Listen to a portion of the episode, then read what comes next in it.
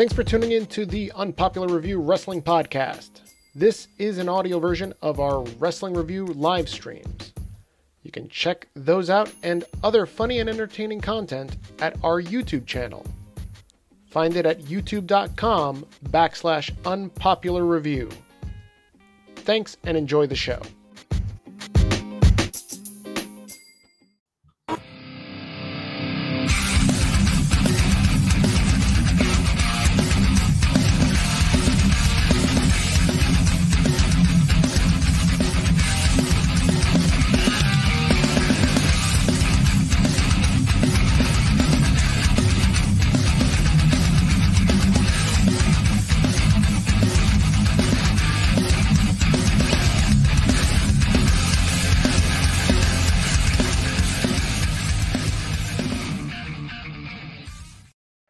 Welcome, everybody, to Wednesday night's Unpopular Review NXT and AEW review show.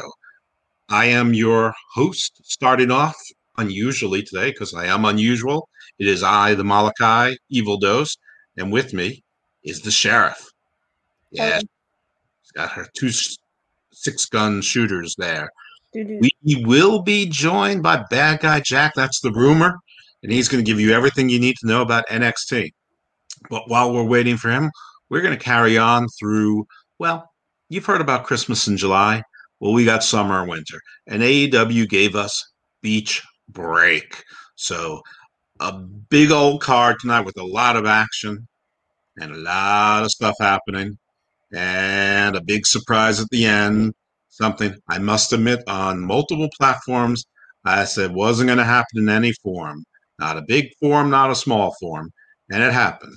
Now, some people are already saying it's a small form. Doesn't matter. I was wrong. So a lot of people. Way, there we go. Yeah. So hopefully it gets done right. But for right now, a lot of excitement in, in the ether, a lot of excitement in the wrestling air. And even though this is a review show and we assume you've already seen the shows, we're going to make you wait. So there it is. Evil. That's right. So we start with the 10 team, 20 man, number one contendership battle royal for the AEW Tag Team Championship. Now, in this contest, we have a bunch of people already waiting outside the uh, ring on the, the mats, you know, between the ring and the uh, barricades. Uh, we'll just call it the floor Yes, I like to be technical. One side we've got the faces, one side we have the heels we are told that FTR has been suspended because of their horrible, horrible, dastardly attack on Luchasaurus and the Jurassic Express the week prior. So they've been suspended. So they are out of the match. Um, I'm not sure if I believe there was further in the storytelling or if there's something else afoot, but I guess we'll find out. But for now, that's the word on the street is that it was storytelling that they wanted to further the feud with Jurassic Express. Not quite sure why they couldn't do that in a battle royal, which is a perfectly good place to do it. But nevertheless, they are replaced by Alex Reynolds and John Silver, which gives the Dark Order two teams in this battle royal. Tamara, do you want to pick up and give any commentary at the moment before I go into the some of the some of the important part. So, um, yeah, the acclaimed came out and they rapped. Um, I forget the guy's name in the silver, that shiny coat. He raps. He's not the best performer because uh, he was doing his little rap, but like he was very monotone with it. And I was like, you can at least put a little study Drake, put some feeling into it. That's my only commentary there. What's up, Victor Nash? Big Diesel. Um, good evening, Michael Riggs. Um, Tamara, today you've been very much in a rap uh, mood and the rap mode. You've been educating us on Bad Bunny and all sorts of rap and pop culture. What's up, Elvis? Yeah, so, um, these these these hermits didn't know who Bad Bunny was. How could you guys? Even though that was fine, but Bad Bunny is definitely. Uh, it's good to see you this evening. It's good to see you too, Mike that you could say that, but Bad Bunny international Elvis, international, interstellar. Really, I'm sorry. What was that, uh, Sheriff?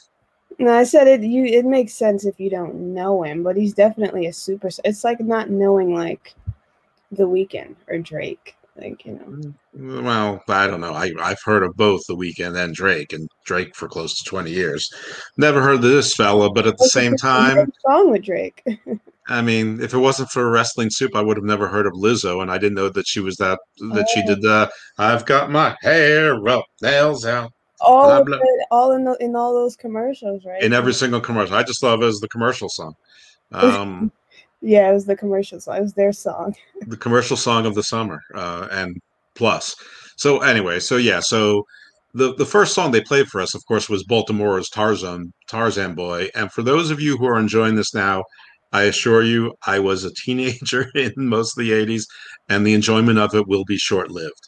You will, this will become an earworm, and you will hate it after a few weeks. You're going to pretend that you like it for longer, but you won't. It, it, it it's the truth.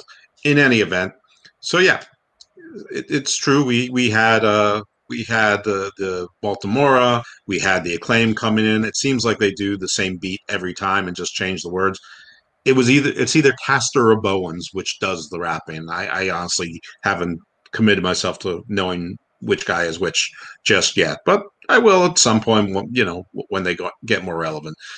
Um, the only other thing of note in the entrance is that I think we touched on last week. All three teams from the inner circle were in the match, and Sammy Hagar got a pre-recorded vignette from Sammy Hagar uh, commending them and saying they're going to be new World Tag Team Champions. Although it was a number one contender sh- shot, but okay, we'll give him that. It's Sammy Hagar, and he said Battle Royal, Battle Royal, Battle Royal. So he knew it was a Battle Royal. So Sammy Hagar knew some of the essentials, not all of them, but Sammy Hagar cheering on his new favorite tag team, Sammy Hagar. Um, in any event, I tried to get the order of the teams coming in afterwards, but it really became impossible. Um, but I did try to get the order of who got ousted first. So the match basically starts when the Young Bucks come out doing their face uh, double flex, though they were in leather biker jackets, and the, the Bucks Bucks uh, shooting out of the cannons. Um, but then when they put the titles down, the jackets down, each one of them dove into e- each respective side, uh, one onto the heels, one onto the faces, taking down as many people as possible. And then the Donnybrook ensued. So I don't know if there's anything of any particular note that, that you want to mention at, at this point. Um, I'm trying to like play out the the match in my head. I didn't take some notes, but there was a spot where Isiah Kassidy jumped from the top rope and then he landed splat because everybody moved out the way. And I thought that was funny because I feel like in mm-hmm. any other battle royal, especially on AEW, all those people would have stood there and caught him because the ring was completely filled. But the fact that it was like a parting of the Red Sea and he and he just flat and then they just watched him roll out the ring and then they kept doing what they were doing. I thought that was pretty funny.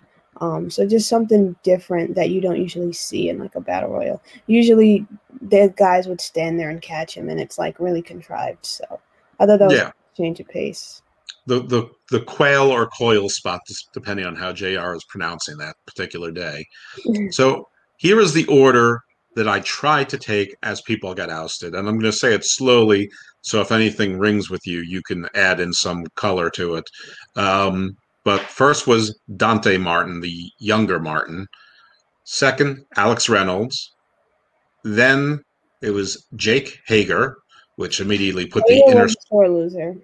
Yeah, Hager was a sore loser. It's true, and he had to be restrained and, and pulled out of there. And commentary made a big deal out of that. Puts the inner circle at a severe disadvantage despite there being five of them and Wardlow on the outside, who, by the way, spoiler, Wardlow served almost no purpose outside. He didn't get himself involved. He didn't pull down a rope. He didn't pull anyone out. He didn't uh, do any sort of cheating moves. Nothing. Um, I don't know why that was. Uh, seems like a waste of a spot. Then, as a surprise, Matt Jackson was the next one eliminated. Uh, at first, I wasn't clear because he was eliminated onto what they're calling the stage. So anyone who watches Dynamite knows that there's two tunnels. They come out onto a stage, and the stage sort of tees into a catwalk, and and the catwalk I call it the ramp, but it's not arched; it's flat. So they call that the stage. So it wasn't clear to me if if you get fall onto the stage, if you are ousted or not, and that's where Matt Jackson fell. Um, and I'm not sure commentary was clear at first either, but in any event, it counted. You're you're out. Um, and so Matt Jackson was ousted, which um, was again a nice little swerve um, because I think everybody sort of figured that okay, okay, well, when the Bucks challenged the Good Brothers, you already knew that that was that was the likely finish, and uh, I'm sure a lot of people also figured, and one of them being me, figured that that, that would play into the main event finish as well. Um, not going to spoil that yet. Yeah, I was say. yep. So Matt Jackson and then Bowen from the acclaimed was knocked out now he is the smaller guy, so I think Bowen is not the rapper. I think Caster is the bigger guy, and I think is the rapper. Um, after that, we had Grayson, uh, Stu Grayson, uh, Luchasaurus next, uh, who was uh, obviously one of the favorites because he's the big man. He had a good what, showing though before he went out. He had a good showing, man, for sure. But there were a lot of times where he had someone out where a simple punch would have knocked them out, and he insisted on going for choke slams instead. Yeah. So, so you knew that he was it wasn't his night. After that, Marq Quen, uh, who went out, he seemed to be very surprised by his ouster. Uh, Matt Hardy was not ringside. John Silver, uh, JR spent a lot of time talking about John Silver and how charismatic and how you can't take your eyes off the guy and the meat man and all this. Um, they seem to be investing a lot of uh, uh, verbal equity in this fellow. Meanwhile, half a second later, the curse of JR applies and he's he's right out of there. Um, next was Ortiz. JR, during all of this, he was reminding everyone that MJF is quite literally hiding. Yep and doing nothing. Do you ever notice that MJF just sort of stands or hides in the corner and does nothing? Which is true, which is not a bad strategy. Now, normally he's got Wardlow to stand behind. This time, yeah, you know, he wasn't really behind. He was just sort of laying there. Um, And it's not even like the other inner circle people were saying, "Get up, get up." I mean, help us. And I mean, that would have been an interesting story, or at least Sammy, because uh, yeah, that would have been. Or maybe they were so consumed with what they were doing, they didn't even notice that he was sitting there. It is possible. Yeah. And to further your your thought there, the next two people out in succession were Ortiz then Santana. So a little bit disappointing there for uh, LAX, proud and powerful Santana, Santana Ortiz, whatever you want to call them. They're, they're still LAX to me. At this point, the Good Brothers come to watch at the ring. Yeah. Um, they don't really do much of anything, but I, I, do believe Gallows pulled the ring, the top rope down a little bit, which led to a Isiah Kassidy uh, sort of back spilling out. That's exactly what happened. Yeah. Yeah, this thing's a little bit weird because Private Party is are sort of heels in AEW, and the Good Brothers are clearly heels in AEW, and AEW is not the only heels. I think they are. Yeah, they. I, I mean, I always saw them as as face because he eh, like they say it's a private party, but you're all invited. I wouldn't invite you if I was a heel. Well, I, I think they come out to Hardy's music now, but a, a couple weeks back, uh, Kassidy used the chair, and Quen was surprised, and then Quen smiled and and nodded in assent, and that was sort of the acceptance of the team turning to the dark side, becoming Sith lords. Um, but in any event, uh, Good Brothers are clearly heels in AEW. Now, again, I, I don't. It's a little bit unusual, but not so much. I mean, I think a lot of promotions are sort of playing with the heel fi- face dynamic for a while, and I think they've been doubling or tripling on trying to play around with that and not rely on that so much in this non-crowd COVID era to to see how it goes, see if they get interesting matchups and you know and advanced stories that maybe are seem more reality based. I don't know. I mean, you know, it, it is what it is. Um, so anyway, they're playing with a lot of different ideas now that they're collaborating with different companies. So yeah, but even even before that, I mean, even WWE, doesn't typically try a lot of new things, they've been sort of playing with that dynamic as well. I mean. It's not entirely clear that the Fiend is a face. Alexa certainly isn't, but their main adversary is Orton, who's the heel of all heels, though apparently has developed Wolverine's healing powers. Um, but I guess Wolverine is sort of one of the original anti-heroes then again. So maybe uh, maybe the we've come full circle. Uh, the biggest uh, guy in the business, besides maybe Hogan, is a is an anti-hero. Stone Cold's an anti-hero. Yeah, he was, but it was a different era, and the people he were he faced. I mean, was the uber evil Mr. McMahon or the very evil Triple H or the the cocky, arrogant Rock. So he was he was, was a heel towards him. Yeah, anyone yeah. was a heel against him. Yeah. Now, did did he was he a heel attacking people in hospitals and things like that? Yes, but I mean, you know, sort of like Moxley is is now. It's it's. I know that people hate the comparison, but I mean, it is sort of the same type of attitude. I'm not comparing the charisma level or the. I agree. Yeah. yeah but, so anyway, next next out was Nick Jackson. So there goes the Bucks. So there go the favorites. Um, Jungle Boy next. It looked like he was going to hang on for a while, but nope, he didn't. Um, MJF was then surprisingly knocked out. Then we have Max Cax, uh, Caster. Sammy Guevara was taken out by Jericho, uh, basically.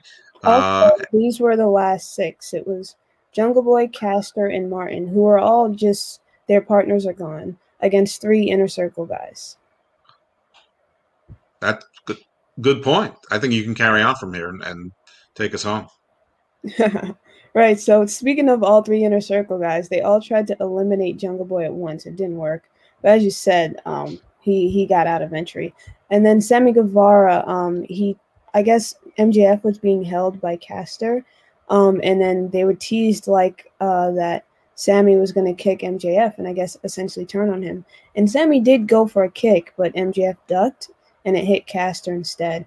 And they, uh, I guess MJF just trying to act it like that was part of the plan, even though I don't know if that's the case. And so while he was showboating no, it, it wasn't clear if he was saying we meant to do that or nice try, kid. That's true too. Well, that the announcer said MJF acted like it was part of the plan. But that's I know, I know what the, the announcers say, but they're I mean, you know, they're not necessarily in on what's going in on in the ring. That's true. They they can contradict a lot of the time. And then um, while he's showboating, MJF is out. Um, so now it's uh, Guevara and um, and Jericho. Darius. Yeah, yeah, and Jericho versus Darius, and then uh, uh, Martin. So Martin got MJF out, uh, and then technically Jericho got Sammy out, even though Sammy was struggling with Caster. Uh, but you know he was he was pushing him off the rope. Um, Caster was pushing Sammy off the rope, and then MJ I mean not MJF Jericho came and flipped them. So therefore it got Sammy out, but it was inadvertent. So it was kind of like yeah, was there ever a point? And and by the way, if you felt the same way as I did, that that means it was executed well. But did you ever think that, that was a botch that Sammy wasn't supposed to go out then? No, I didn't. Okay, because I think you're right. It wasn't supposed to be. I think that was an essential part of the story. But when I saw it, I'm like, geez, I think that might have been an accident. Uh, but but I'm quite sure that, that oh. you all right, and, uh, and because it wouldn't make sense otherwise but yeah, the, the end of it was that the Darius Martin looked like he was going to get the better of Jericho, but he basically got a Judas effect for his troubles and knocked out. And Jericho and MJF, the official tag team of the Inner Circle, are now the number one contenders. Um, I say it was a bit of a surprise. I mean, for a 20 person battle royal, it seemed a bit rushed. It was it took about 15 minutes in ring, maybe less. Uh, you know, the introductions and and the the few con, uh, contestants that made entrances uh, ate up a few minutes too. So it was over before the 20 minute mark. Um, so that was a bit of a, a, surprise, but you know, it was fine. Got the job done. Uh, I would have preferred that it went a little bit longer, especially on the heel of two basically hour long Royal Rumbles. Uh, you know, I, I, don't think the rest of the matches on this card were, were so pressing. I would have wanted to see FTR in it too, but I would also. I don't think that they did any favors for the story, but the promo later was okay. But we've seen it before. Anyway, there was a, a vignette where Jade worked out. Listen, woman is jacked. She's she's uh, you know she, she, she's she's a statue. I mean, it's it's there's no complaining about that.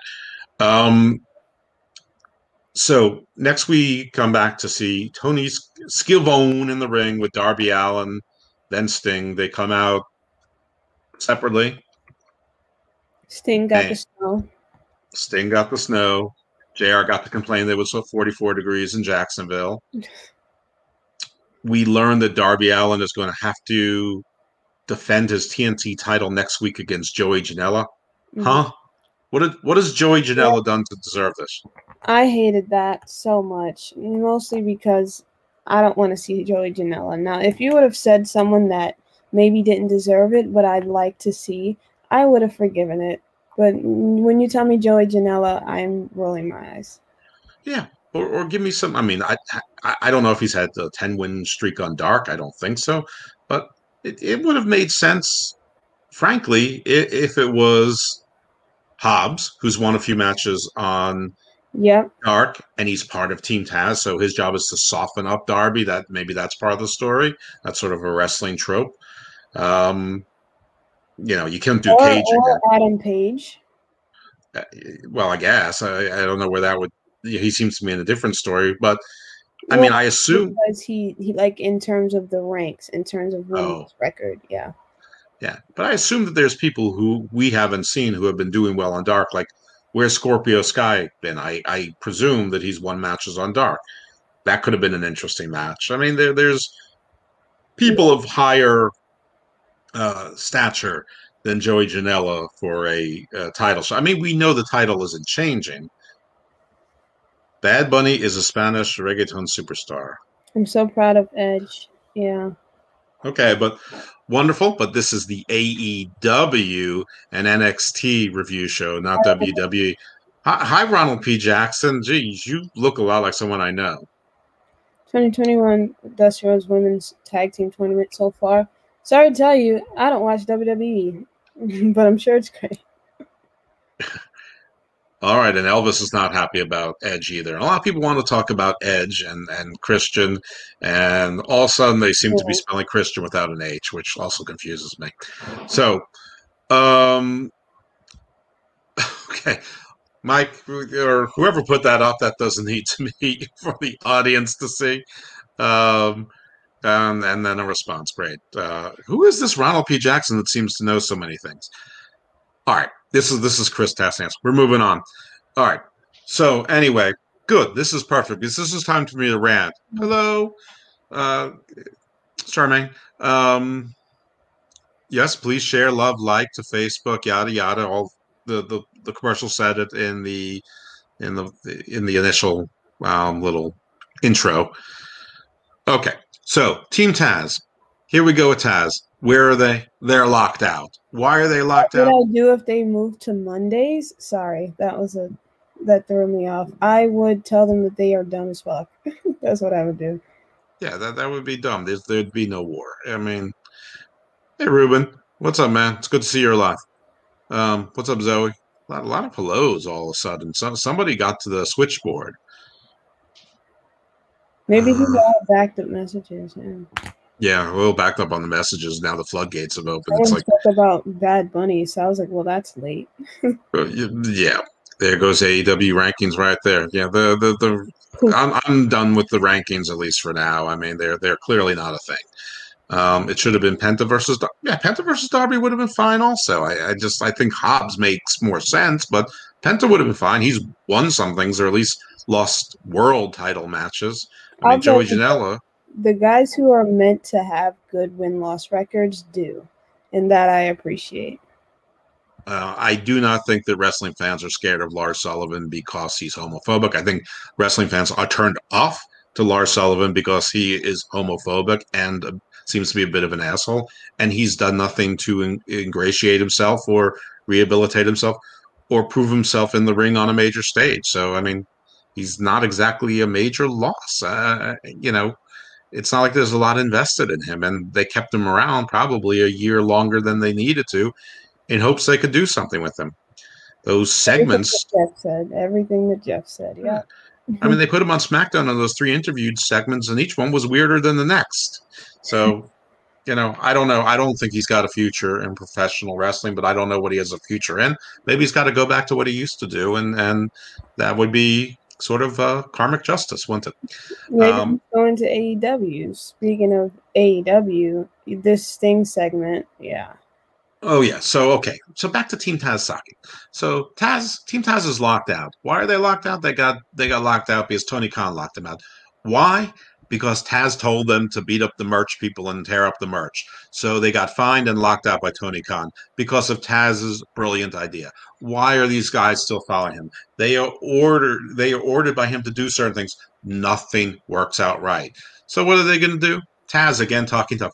They're going to be there next week at ringside. And you know what? We just might get involved.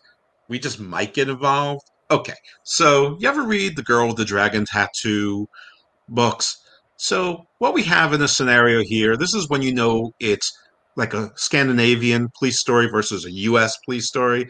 So, what we have here is a police detective captain, whatever, telling his squad room, I don't want any leaks on this case. No leaks on this case whatsoever. About three seconds later, there's a leak on this case. And then the guy uh, goes to the, the lead detective, goes, I'm so furious that after I come back from the weekend holiday, I just might file a complaint. That that's that's like Team Taz. After the weekend holiday, I just might file a formal complaint.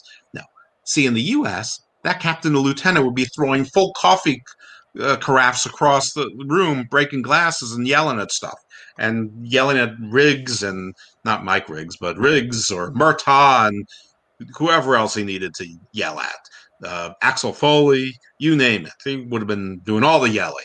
Hank Voight would have been incensed. No, in Scandinavia and in Team Taz, after the holiday, yeah, and after they have a nice weekend, yeah, he just mm. might file a complaint. Hashtag fire Taz sucks. I'm okay. gonna tell my mom. That's what that's exactly right. And by the way, snitching was a bit of a theme going on in AEW as well. So anyway, they're gonna watch the match next week. It's very exciting. And Starks does a promo. Everyone's telling me he's got charisma for days. I don't hear it. I don't see it. He's got I don't feel it. People yeah. off the bat compared him to The Rock. Do you think that's because they look similar? The mannerisms are there. I'm sure it's because they think he looks similar, but I mean, he doesn't. Uh, he does dress like he's in the 90s, so maybe that's it. Maybe it's the mock turtlenecks. Um, but where The Rock is like 290, uh, you know, Starks is like 172. I, I, I mean, I don't know. Whatever it was, it was listen, there was nothing wrong with his promo. There was just nothing great about his promo. He's not that great a talker. He is average for this era, which is sub average I mean, I listen to Bret Hart promos now, and Bret Hart was a boring promo then, and he's more interesting than 98% of the promos now. Bret got better. Bret got better. Eh, from any era. But yeah, of course, Bret got better. And he got that great, he had that great catchphrase and, you know, whatever. And if you could get past, past the drippy hair. Yeah. Anyway, Starks also talks about Sting. He doesn't see the same Sting, the same intensity that he used to see. So then we cut back to Sting, who says he's going to be there next week. He bumbles a little bit on his words, but basically, he's going to be there to make sure that it's a one on one match without any outside interference because he can take on four other people. And in fact, he can. I mean, in fact, his music can take on those four other people alone. The snow can take on those four other people alone. His mere presence can take on those four other people alone. it's not a bold statement. I mean, they're they're they're terrified little paper tigers, all in the shape of Taz. So there I go again with my Taz rant, but he keeps doing it. Every week he gives me ammunition. So Sting also says, You don't think you see the same Sting? Why don't you take a closer look? Sting, another guy, not not that great a promo, but I he was fine. Like, and by the way, the promo ended after that, and his music played. I felt like that was kind of abrupt. I'm not sure what exactly this segment was meant to be. What it did was it set up the the title match with Janela and Darby. Don't want to see that. And then I guess it forward forwarded the storyline by saying we got suspended, so now we're gonna make you lose your title. I don't know. And then it just ended where he's like, take a closer look, and then his music plays, and I was like, well, that was sudden. Yeah, um, that's exactly all it did, and, and I guess they're they paid Sting, you know, certain seven figures, and they're going to put him on TV every single week. Good. Whether even though they're getting diminishing returns on the ratings because of it, I think if they used him a little bit more sparingly uh, in more important roles, that that might be better. But I mean, next week makes sense if he's going to be the enforcer, you know, watching Darby's back um, before the um, what are they doing? The, the street fights, hopefully cinematic. I think they're holding back on his uh, wrestling, and that they think that'll be the draw for him. Because I was well, yeah. wrestling on Dynamite like consistently. Yeah, I mean, listen, the, the, both companies have been doing great cinematic matches. There's no re his his age at 61 should have nothing to do with the quality of a cinematic match. His age at 21 shouldn't have anything to do with it. Either way, it should be great. Uh, you can edit, you can use stunt people, you can use camera angles, uh, whatever whatever you need. So, can we I mean, give Matt his credit for starting that cinematic wave? I'm not sure he started it, but he definitely brought it back into popularization. Yeah. And absolutely, the, the the TNA Broken Hardy universe was one of my favorite things in wrestling in the last twenty years. For sure, yeah, that was a crazy time. Those two men. I mean, I, I still remember Skarsgård. oh, look, a dilapidated boat. I mean, and all of a sudden you the characters were like intricate and like everything. It was so weird how he did all of that. That was that was his brain. Yeah. Senor Benjamin. Yeah. Uh, Vanguard won. Maxwell defeating Spud in in in the in a Brother match. Nero. Brother Nero. I knew you'd come. I mean, final deletion, ultimate deletion with Decay was great. I mean, you know, it, it it's like the Bray Wyatt stuff. It, it it's good. It sort of loses, you know, its allure. But if you bring it out once every eight months or you know once a year, it, it should be good like the Boneyard match was also good, and and the Stadium Stampede was was very good, and that was very good. Yeah. Yeah, there's there's no reason for it not to be good. The only issue with it is is I don't know how Sting and Darby can possibly be allowed to lose, and I'm just not sure how many more losses Team Taz could could take. Um, I think maybe this is part of the, and I said this before, kind of as a joke, but kind of not maybe the goal is for him to like for them to follow him and for it to never work out and then for them to realize this guy's leading us nowhere listen if that's the case you can take a negative and turn it into a positive sure i mean cage should have learned that from the very first title match he got which was the very last world title match he got where taz threw in the towel and while moxley gave him a rematch right there on live tv Taz never got that contract signed. True. And so, you know, I mean, and I have to tell you, that is when Fire Taz started. Uh, it was before there even was a Team Taz. Um, I didn't have a hashtag. I, so anyway, back to we we yes, not a not I'm sorry, a major your, your, your, your internet froze a little bit. That's why I went, oh no. Oh no, yeah, that'd be terrible. Yeah. Uh, yeah. Well, more you for the audience is probably a good thing, but uh, I'm like, he's gone, guys. Let's go. It's time to party. Yeah, party time. It's time for the it's time for the No Way Jose conga line. it's a private party, but you're all invited. Yeah, not so yeah. private. Well, Zack Ryder couldn't get in, but that's it. Yeah, no, that's fine. No, no, no, nobody wants Zack Ryder. I mean, poor guy can't get a contract. I have told him what to do. I mean, I've actually tweeted him directly in a tweet I know he read because it was involved with people that he was reading, and it w- and there weren't a lot of answers to be lost in the clutter. I told him he should change his attitude. Eddie Kingston, sexy. Wrestling fans, Daniel. They, I mean, Eddie Kingston is yeah. I have to tell you, I have to tell you that wrestling fans are probably less modern wrestling fans are probably less homophobic than the general population. I have to tell you, the most modern wrestling fans are actually really, really progressive. Maybe yeah. like uber progressive. Um, Not me. Cool, good, Victor. um, but Caden, who are you talking? You talking about me? I think he's talking about Ricky Starks. Oh, quiet, Caden. Quiet, Tony Khan Jr. Thanks, Evil Dose. Exactly. You're welcome, Derek. I know what you're saying, and you're smart. Oh my God, these, these, this, this is a headache the, the comments are going to be like, I'm not here. Oh, wait, yeah, I am here. And here's all of us. yeah. Well, I think that's a commercial signal. nice. Great.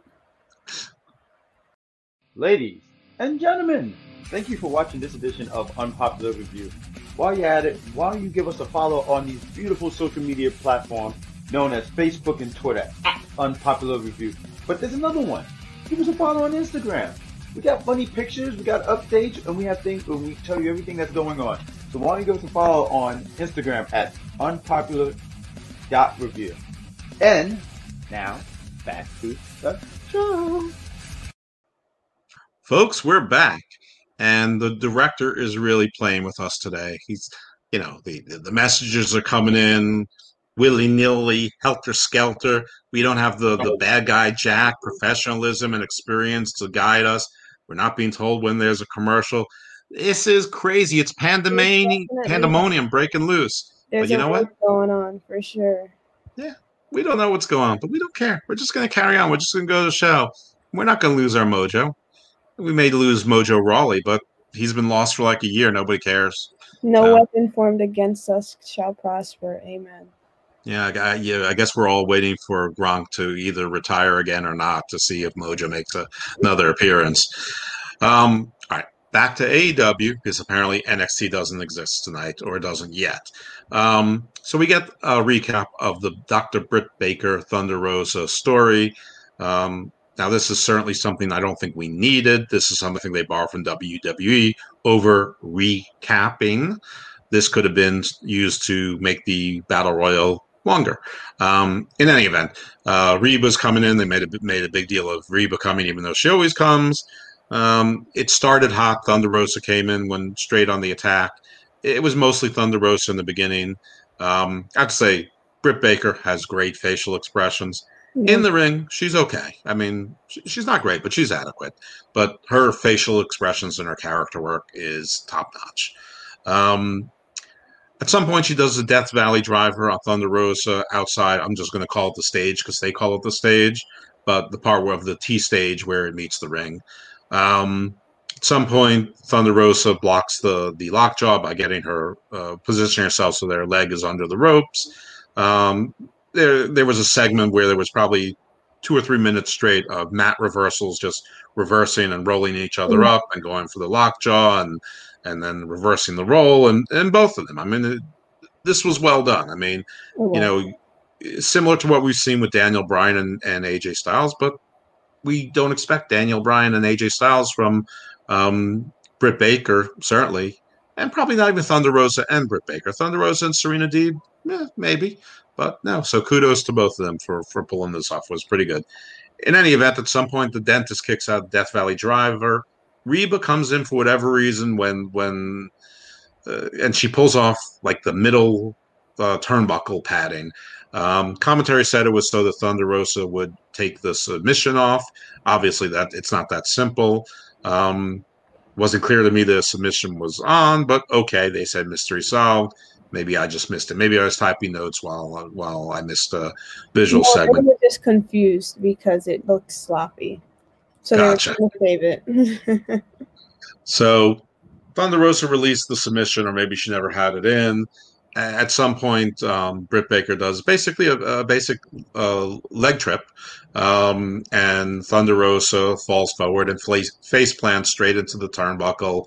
She's knocked out cold. Is is the story? Thunder uh, Britt puts on the lockjaw, and the you know she's already got the glove on, so the uh, the you know she's got the arms locked in, and then puts her uh, hand in the mouth, and uh, basically Thunder Rosa was already out, so the ref calls it. Britt wins.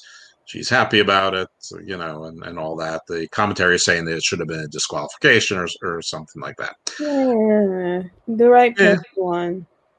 Yeah, you know, and you know, I think that Britt Baker her matches as a heel are better than they were when she was a face. I don't know if that's because she's just getting better, even though I'm sure she is. But I feel like she has a better heel move set because she did get into like a really like a mean streak here. Like she she like had her arm on the ring post and then her foot on her face and she was pulling, which isn't the most technical move, but like it looked like it hurt. So I think when she's able to just I guess be gritty um, like you said, she has good facial expression, so it works for her. Um, And yeah, I'm a fan. I'm fully on the Britt Baker train. So I was. This was probably the match, besides maybe the Rumble, that I was looking forward to the most. The Rumble in the main event, probably. I was looking forward to this one the most. Um, not because the story was necessarily anything that was crazy, just because I like the progression that Britt Baker's on and the character arc that she's showing. Um, and then like Rosa got fully knocked out when she hit that turnbuckle. So I don't know if it's that she really tapped out or it's that she was out. So the ref was just like, yeah, she didn't tap. She was she was she was just out, and uh, she stayed down for a good long time after the match was over. Almost long enough that I thought that something else was going to happen, uh, but it didn't, which is probably just fine. So we're told that the next match is Matt Hardy and Adam Page against the Chaos Project. Uh, and they tell us the backstory is that Tony Khan demanded the match with Matt Hardy and the Chaos Project, but only if Adam Page would be Matt Hardy's partner, which I didn't understand. And then they sort of went in reverse order and showed us a segment which presumably was on a BTE or Dark or something where they explained the story. So basically, here's the deal Adam Page is changing, although he's pretty much already changed, with Matt Hardy and an interview. I can't remember if it was if it was Tony Schiavone or Alex Marvez but they're in what I presume to be Matt Hardy's luxurious, huge dressing room, and they're talking. And basically, Matt Hardy is is saying, you know, I want a match with the Chaos Project. Page, I want you to join me because they ruined Brody Jr.'s birthday party, and you can't be okay with it, and I'm not okay with it and it's just one night only. And you know, Page is like, "No, I don't want to be part of a team. I didn't sign up for that. I just I just agreed to change in in your room with you," which was a weird statement. Um, and Matt Hardy's like, "Oh, look who's here! It's Bad Guy Jack." Well, hey, everyone, yeah, say hello. Say hello to the good fine folks. Hey, everyone. Sorry it took so long, but I'm here. But you guys were talking talking about AEW. I was listening from the sidebar. Carry on. Ooh, the sidebar, fancy guy. He is so fancy. He was probably he was probably doing an intensive skin treatment. He probably did a very complicated exfoliation uh, that went long. I had to make sure my skin looked good for the show, bro. Like you know, mm-hmm. I couldn't sit here and be. I was telling someone today, as you guys were, you know, talking. I was telling someone today, I just don't have time to be ugly, and you know, it's pretty people got to stick together, blah blah blah, and all that noise. So yeah, I had to make sure my skin was nice and popped out and everything can't come on the show ugly. I don't have time for ugly Evil Dose and Malachi. Come on, brother. Yeah, I, I know. I, I could see the moisturizer. I know they use the toner afterwards to solidify everything. Put some of that that spot remover stuff on there as well, and some oh, hey. and some vitamin tinctures. You know, just to keep it all together, keep it all tight. Got keep it all tight. You're, you're uncle free. You're uncle free, and and that beard is looking fine. Uh, thank you, sir. Thank you, thank you. Matter of fact, I had the uh, I was really disappointed because I wanted to be a part of the whole AEW rant. I had this whole big introduction for us, and I was late. But I wanted to call you the front man for a hashtag fire Taz because as soon as I heard Taz's name, I knew he did something wrong. Um, I know last week you gave him a pass. You gave him a really decent pass. You said, well, you know, he didn't do anything bad, but still hashtag fire Taz. But apparently he's a blundering idiot who's well, leading... what he did last week led to bigger blundering consequences, and and it wasn't that big a deal last week, but it led to bigger ones, and little mistakes lead to big mistakes. That's that's that's just life. He should know that as being the grade grizzled veteran that he is. Right? Yeah, absolutely. But carry on. You guys were having this really decent conversation. I just wanted to make my presence here, so let's go. Ah, well, we're better for it. And you know, at some point, since you're in charge, just keep a footnote that at some point we should tell talk to people about our Sunday night gathering. Because we all oh, we all the, the three of us among others were all together in person. So we actually saw that the other ones were real. exist. well actually real people. Yeah. Mind blowing uh, yeah none, none, none of us really could i swear i think we were all surprised to be frank. Um, yeah you didn't you didn't have to stick your hand back there to see if I was a giant puppet though. That was that was a little bit much, especially uh, when I, it was like I, nine. I, I, I, I, do apologize about that. I just wanted to be sure because it's just I don't know. You did this dance. Was it the folly? The folly you did? The Chris Farley. Yeah, I think that was later on in the night though. I, I don't know. Maybe I just had a, I, I had a fire well, on uh, previously um previously before do, I got this due to the many requests that happened many, many times, and nobody can unsee that Nikki Cross is Chris Farley from Saturday Night Live. at this point. It's it's it's undeniable. Um, but that's a rant for a different show. Um, so anyway, based on this, Page agreed to just one match. So it's Adam Page and uh, Big Money Matt Hardy versus the Chaos Project. At some point, JR tells a Tupperware joke. Uh, I guess those are Kip's presents, and and then he said something about a sandwich because uh, Luther used uh, Serpentico uh, as sort of a you know sort of the sandwich in a splash into the the corner, and then Jr. explained his own joke, the Tupperware and sandwich, ha ha ha. So Jr. said, "I get the joke," but it was his own joke that he got. So that was a little bit weird. That he explains his own terrible joke. Um, Yeah. Anyway, the best part of this match to me was similar to what Tamara was talking about earlier, where uh, Isiah Kassidy did a spot where normally he would have been caught, but he was splatted. And this was Luther uh, got Page out of the ring, and he was going to do a swanton, you know, that Kevin Owens cannonball, but onto the ground. And normally you'd see the guy catch him, and everyone goes down. Well, Page just sidestepped it. and There then he sort go. of looked at the camera, smiled, and and and shook his head, and that was great. Because like, why don't people? I mean, that's what Bugs Bunny taught us when we were kids. I mean, you can you just know, move you- out of the way. You know, you used to do that back in the day. Um, Samoa Joe was good for that. Like if someone would do, like, there's a picture of Daniels doing a moonsault, and you just see him simply just moving to the side, not standing there, just moving to the side. Yeah, it'd be nice if more people do that. Um, because I do feel like, I mean, wrestling is a cartoon. Uh, and, and and I agree. Like Bugs Bunny, for years, he would simply just the simplest thing that you would look at other cartoons and you would kind of complain like, so everyone else is an idiot but Bugs Bunny. But that's neither here nor there. Absolutely. Um, so the way that we got to this little circumstance that I enjoyed is that Hangman was setting up for the buckshot lariat, but even after all this, Serpentico was still so rattled that Page could do the buckshot lariat successfully. Um, he's gonna take out Serpentico, but Matt Hardy gives himself a hot tag, a la Shelton Benjamin and Cedric Alexander, and a la Matt Hardy with Private Party, and Matt Hardy came in and, and got the win for himself. Page looks nonplussed, but it seems like he doesn't really care. He's been here before, and he's like, yeah. Mhm. I mean, it wasn't even like an oh no this again. It was just like whatever, dude, kind of look. But may- maybe I missed something there. So What is this? Uh, what is this thing about them? Like it seemed like everyone wants Adam Page. I almost said Adam Cole, but Adam Page. They want everyone to be a tag team with him. What is this thing? I think it's uh it's similar to his character arc because he did leave the elite. He said he wasn't part of the elite anymore. Right. And Right, right. Dark Order tried to recruit him. Um, and he, I guess, led them on for a while, and then eventually he said, "I did the tag team thing. It didn't really work for me, and I feel like I'm better as a lone wolf." So I think this is just his character arc of being kind of like what uh, what um Baron Corbin used to be. Like they used to call him the lone wolf. I mm-hmm. think they're trying to say like, oh, he doesn't really need anybody. So he's gonna go through all these partners and realize. Also, I think it might lead to a heel turn. He's gonna realize I don't really like anyone. Yeah, he's gonna realize he doesn't like anyone. So he's just gonna be like, well, Is it because he's drinking that he just don't like anybody? Because that's when I started to realize I don't like anybody. like when you get those when you, usually the beer goggles make you like like someone a little more. When it's the opposite effect, it's like, oh, you suck. Actually, jeez. Mm-hmm. Mm-hmm. I, I, I like I don't watch enough of um AEW not because I don't want to, but you know one of us got to pick you know size. But I don't think he needs to turn heel. I don't think he has to turn heel. It's something I don't know. I think he's become likable in the last few months.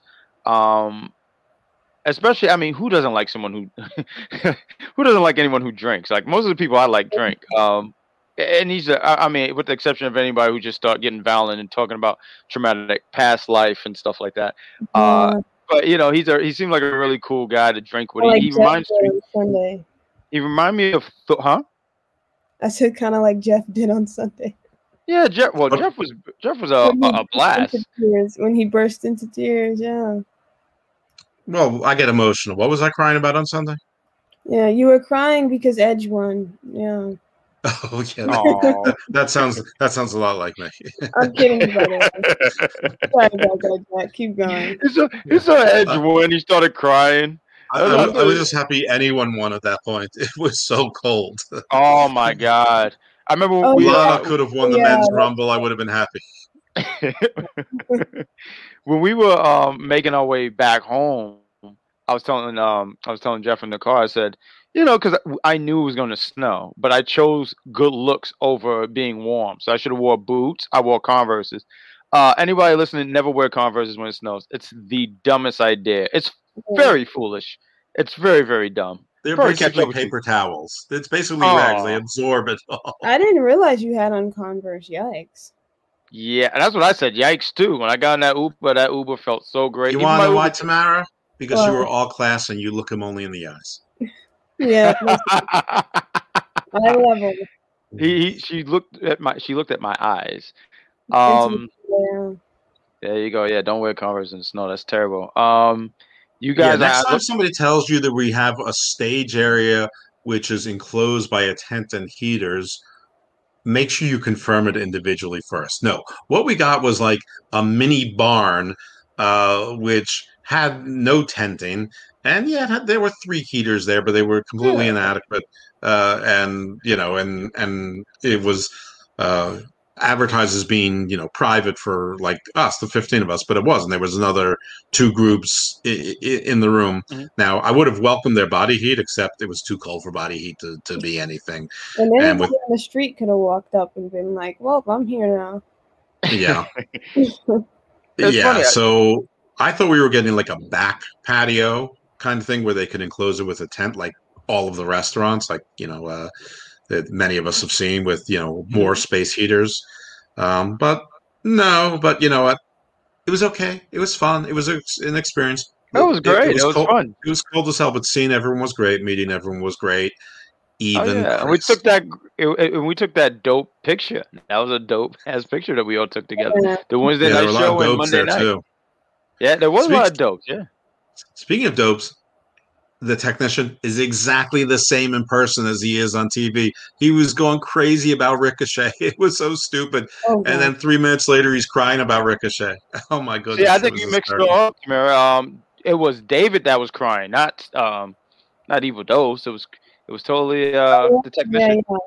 My We bad. were all doing the Lana is number one chant. Everybody was doing Lana's number one chant. Even I- I- Tamara. I was saying Nikki Bella was number one. I don't know what y'all are talking about. Well, Nikki I Bella a, is I number had one, a, but she I had wasn't a there. fireball. I had a fireball on Homesteader, so I don't know what uh, Evil Dose is talking about.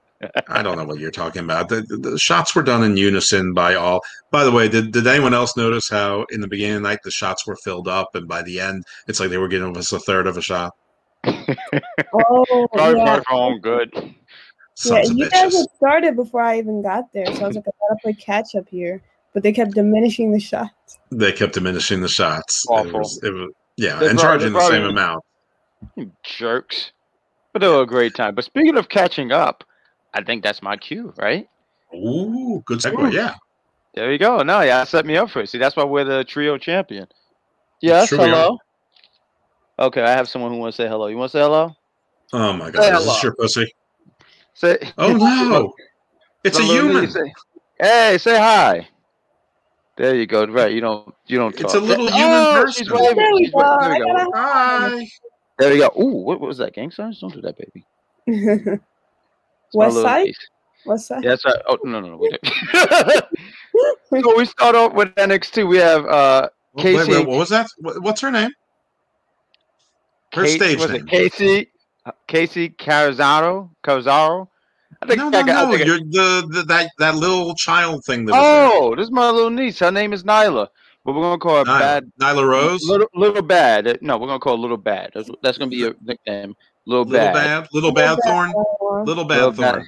Little Bad. I like that. Little BT. I like that. There you go. No, no, no. You can't. You can't help me with the show, baby. No, no. Yeah, Oh, no, yeah, baby. she, she can. Don't be Okay. ridiculous. Yeah. She's got Okay. char- she's got- she's got charisma for days. She already has more charisma than Ricky Starks. There you go. there you go. See. Yeah, yeah. There we go. There we go. A Little Bad tea. Wait, So what we was got- that? We need to Oh. storm the Capitol. That was so last month. oh my god. Oh my god. Evil dose. Um, and Is, we she, got someone. is it because, is, is it because I'm a fat white guy with a beard? That's exactly why. Yeah, fair, fair enough. So, uh, so we got fair. uh, Elvis. He wanted you to let us let everyone know he live on the west side. There you go. That's awesome. Yeah, see, there we go. Hello. Look, you're giving us some views now. Look at that. Hello, hello. Oh my god. There we go. you- Hi guys. Have a nice good who is that woman? Oh Who's my that god, is she beautiful? My goodness. Who was that? Very nice videos of that Oh, night. Yeah, she. Viv, Cat, keep those to yourself. Those are private. oh my god. Um, That's the mortgage payments that's for the next six years. I'm glad you made that joke before I did. There we go. Oh, beat it, beat it to the joke by one second.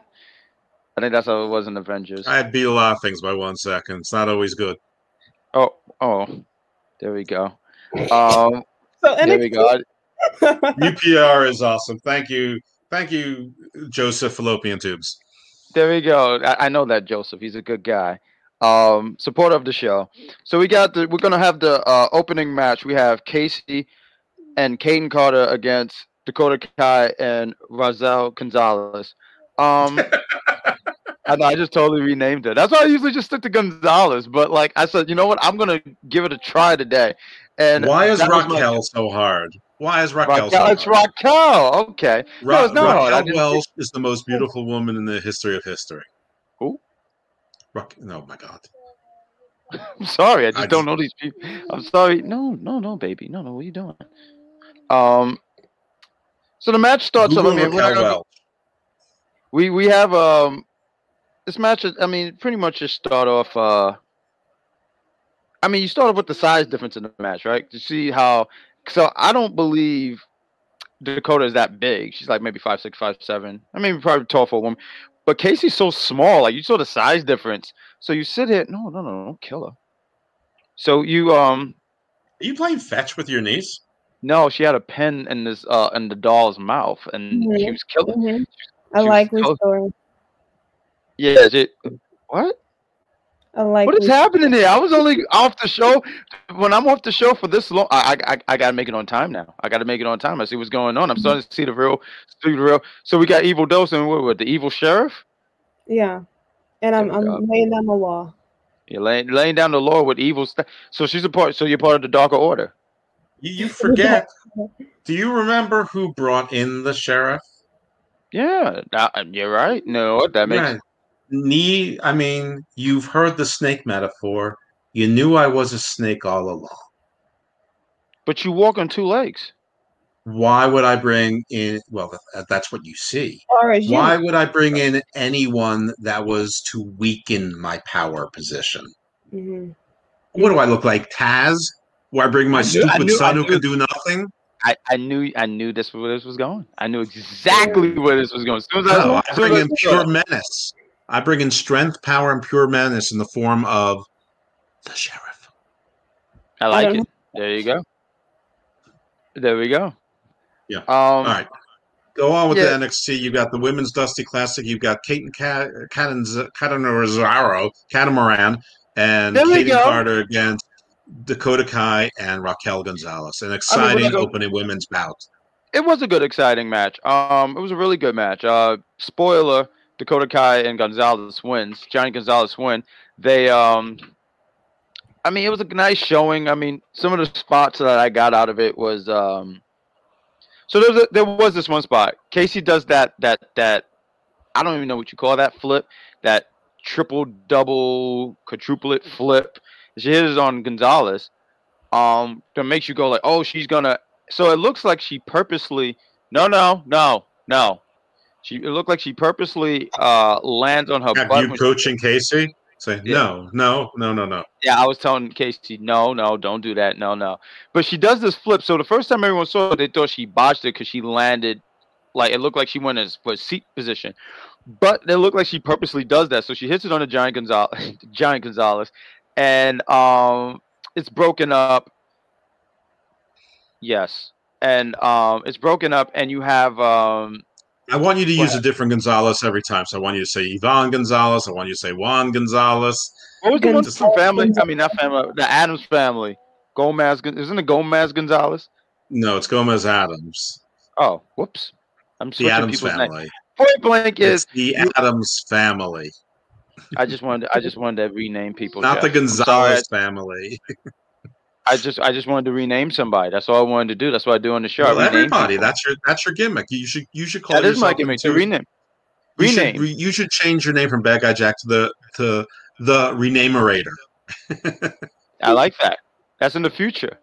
That's that's a future. That's a future name. Might be that on next week. But yeah, uh, uh, Gonzalo and Dakota Kai they get the win. I mean, it was a competitive match, uh, but there was no way that um, Kacy and uh, Kayden was gonna win.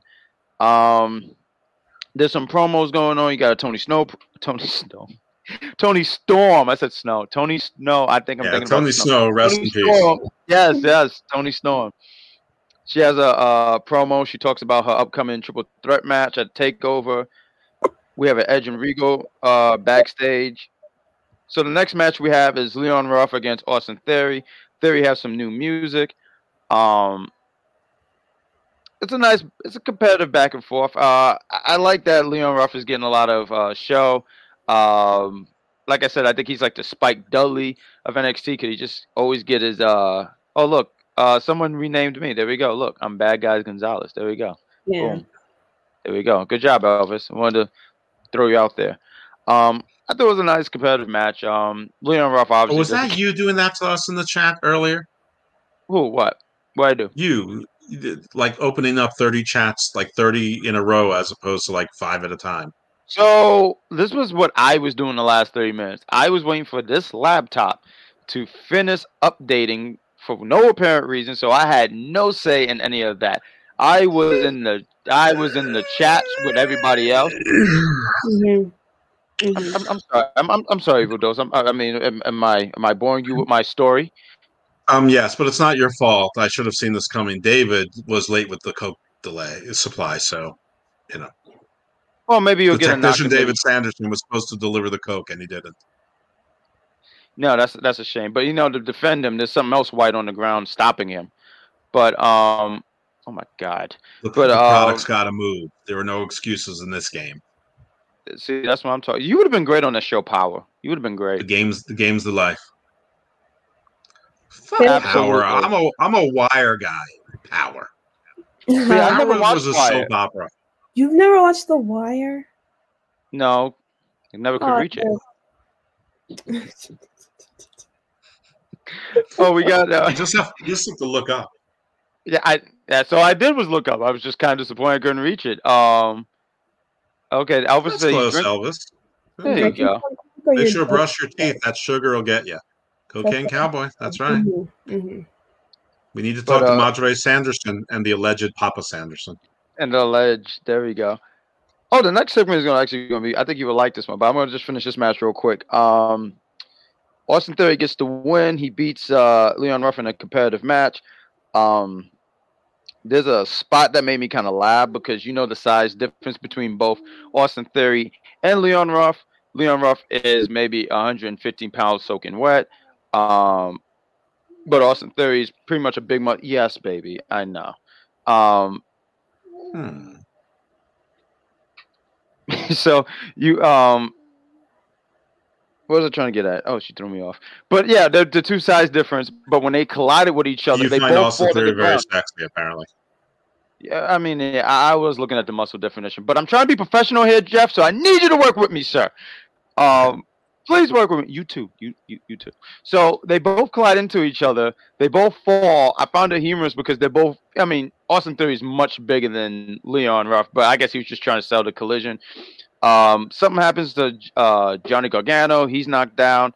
The the woman from the way, uh, Candice LeRae, and um, Indi Hartwell comes Wrestling. out. Indi Hartwell comes out, but Ember Moon and Sachi come- comes out. Who? They attack the women. Sashi? Sachi. Sachi. Shot. Yeah, work with me, Z. brother. Shotzi.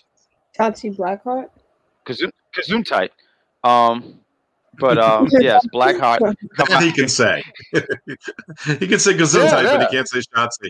Gesundheit Gesundheit. Gonzalez. There you go. There you go. Gonzalez. Yes, there we go. That's the word of the day. I think that's what we should put on our shows. That's the word of the day. But they come out, um, attack the women. Joey Gargano is knocked out on the ground again. Leon Ruff does one of the Eddie Guerrero classic maneuvers where he got he act like he got hit. The ref comes in and throws out Johnny Gargano, which leads to which you would think, oh look, Leon Ruff is going to get the win now that he got the Hill manager or you know got Johnny out. But no, Austin Theory beats him, beats him with a, a TKO, pins him one two three. Then he does it again after the match, continues to attack him, and just when he's about to finish him off with a ring bell, that's when Dexter Lumis comes out. So they're setting up something between Dexter Lumis and and uh, Austin Theory. So there's that. I think that's something that's going to be if it's not. I don't. I, I didn't pay attention to when uh, NXT Vengeance is, but if it's you not, didn't pay Ven- attention to when Vengeance Day is. no, well, let me not. tell you, NXT really knows who their fan base is because it's Valentine Valentine's Day night, so they know that their fans have no Valentines. So Oh. that was expert planning. Yeah, you're not going anywhere, so you might as well just sit and watch the show. You're absolutely right. So I'll, you I'll do these two. my beautiful, my my beautiful, splendid, No, whoa, no, no, lady. whoa, whoa, whoa, whoa, whoa, evil dose. We, we know that wasn't towards you. We Oh, we know that. I've, said- no, I'm sorry. I should have been very clear. That's not towards. That's not towards you. I, I should have made that very clear. Because No, I will be watching Vengeance Day. I mean, probably. Vengeance Day. I love Sure, I'll it. be watching. I mean, you know, listen, it's still COVID. I mean, you know, going out isn't exactly high on the priority, but maybe we'll Hey, bring in some what steak, last maybe we some all went out? lobster tails. You know, we'll we'll do Yeah, something you nice. We we'll just do it here. Be very romantic. There you go. We'll watch Vengeance Day. You know, maybe that. clothes are optional. Who knows? this guy. This guy. Oh, oh, now I just image him in like I don't know, like Don't a, a little shot enough to pop. Don't, don't imagery. A Don't- little Barolo, perhaps an Amarone, a nice Amarone. baby oil. Ah, okay, there you go. So Xia Li, Xia Li has a promo, but it's really the backstory on the the lady, the lady up there. Oh, this was the they- best. I saw this segment. This was Oh, so you did good. see this. So I didn't get like I saw that they call her Mei Ling, but I think there was another name that they called it that I didn't get to jot down.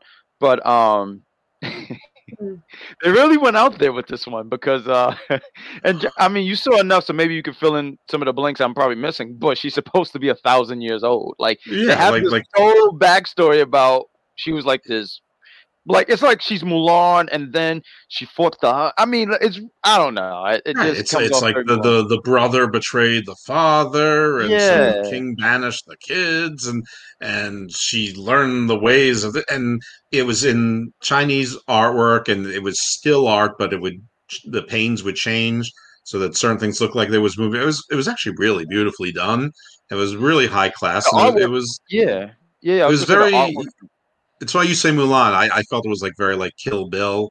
Uh, Mhm. That could have been a segment of Kill Bill, but yeah, basically the thing is that that, that this woman is is a thousand years old, sort of like Catrina from Lucha Underground, Lucha and yeah. and has you know she's like a, a vast, scary, terrible, vengeful, angry, had a horrible childhood witch, and uh, forever since then has been teaching people the ways to uh, kill effectively. But it was this this I saw, and I'm going to watch this part again because it was amazing.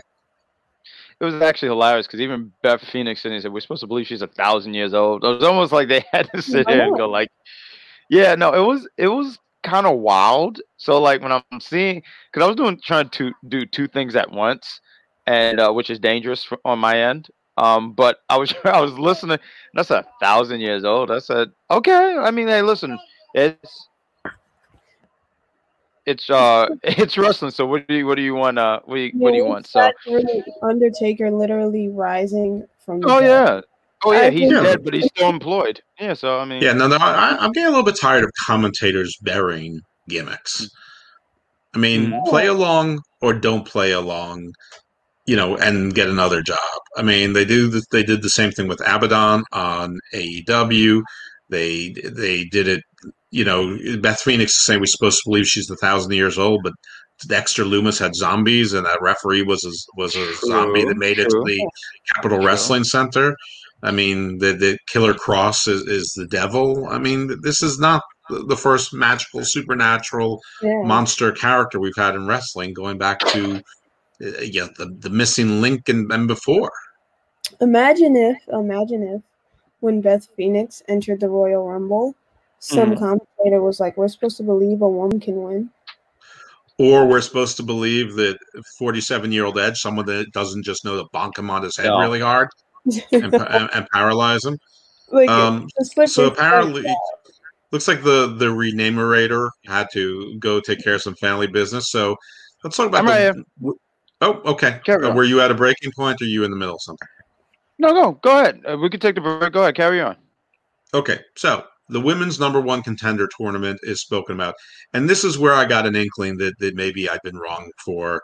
You know, I don't know if I've. I probably was right for most You of the wrong? past year and a half or so, but it, it appears certainly for the last you know few weeks I've been wrong. But any event, the women's number one contender tournament has gone from eight to sixteen contestants, half of which will take place in Japan, half of which will take place here in the U.S. And the reason why I got an inkling I was wrong is because I'm pretty sure some of these women wrestlers perform in Stardom, which is owned by uh, Bushiroad or Bushiroad, which is the parent company of New Japan as well. So uh, a little bit of a of a teaser. Exactly, Derek. That's exactly right. As a commentator, you're supposed to further the stories, not impeach them. Very, very. Um, so anyway, in Japan, the contestants are Aja Kong, Yuka Sakazaki, Veny, Emi Sakura. Uh, now we've seen Aja Kong and Emi Sakura in AEW before. Emi Sakura is one that did the Freddie Mercury gimmick.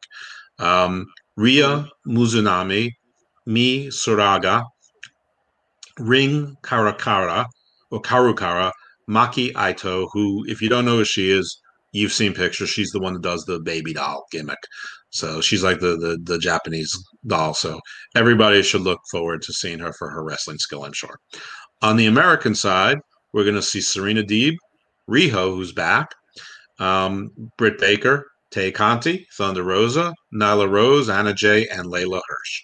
So that's those are your brackets, and so the tournament got twice as big, and so I would say twice as good. And I think it's interesting that it's on two continents. I'm excited to see Riho. Truthfully, it's been a while. It also tells me that half of these matches are going to be shown on some other platform, whether it's YouTube or a special or some sort of simulcast.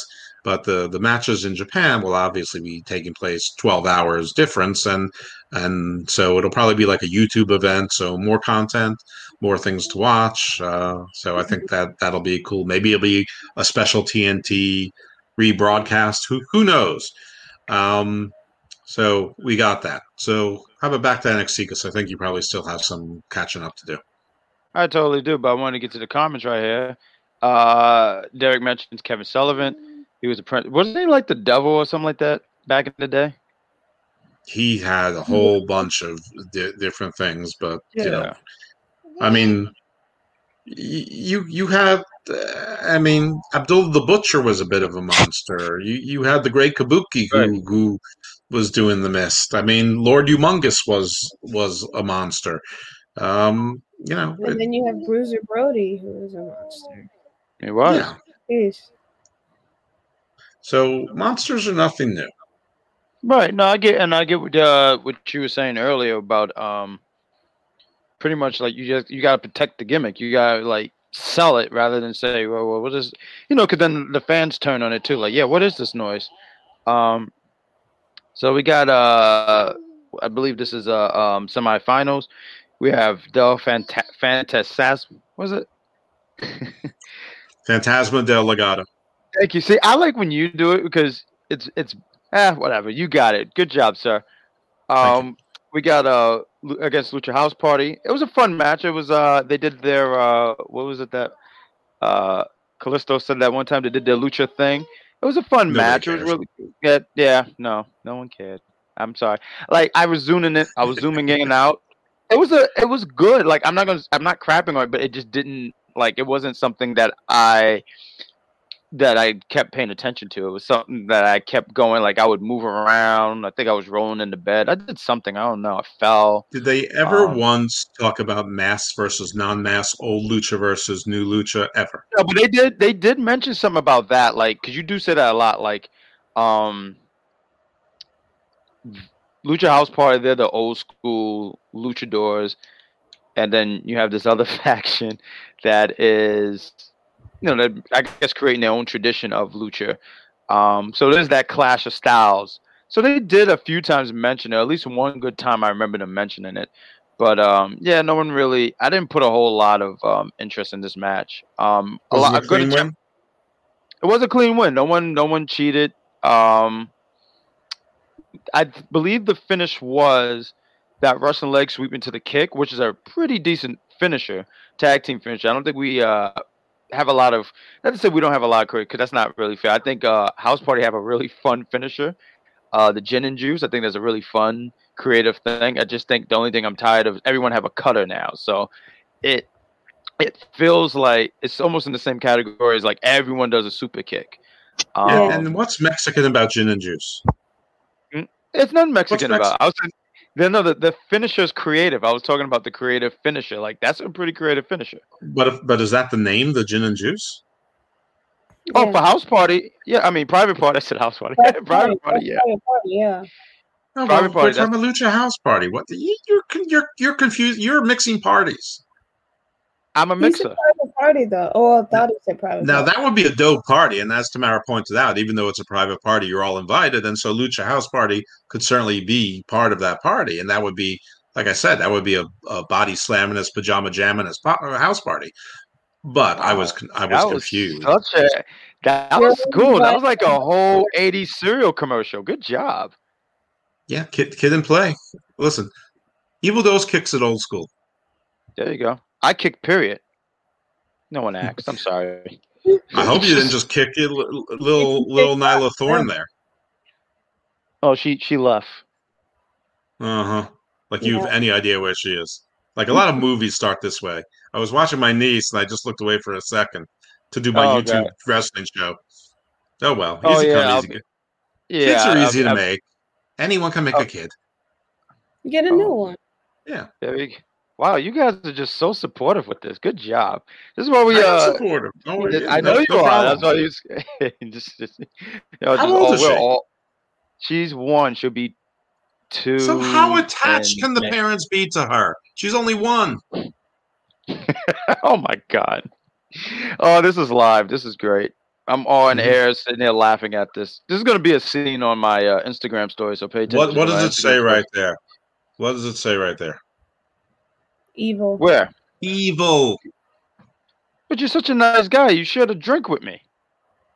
Well, the devil convinced you he was nice too. Yeah. Devil likes wine, you know. Devil does Well, like wine. that- well, I, well, that's kind of messed up. I like wine. Damn, I might have to stop. Um, I'm just gonna drink some water. I mean, I don't think he don't have horns. As far as you know, they're just somewhere else. No, but he has such good hair. I don't think he would have like Well, horns. If you listen to this week's episode of Garden of Doom, you would learn a lot of the myths of the Church of Satanism and a lot of the myths about what you think of when you think of Satan and what he is and what he wasn't, and when he became what you think he is or closer to it.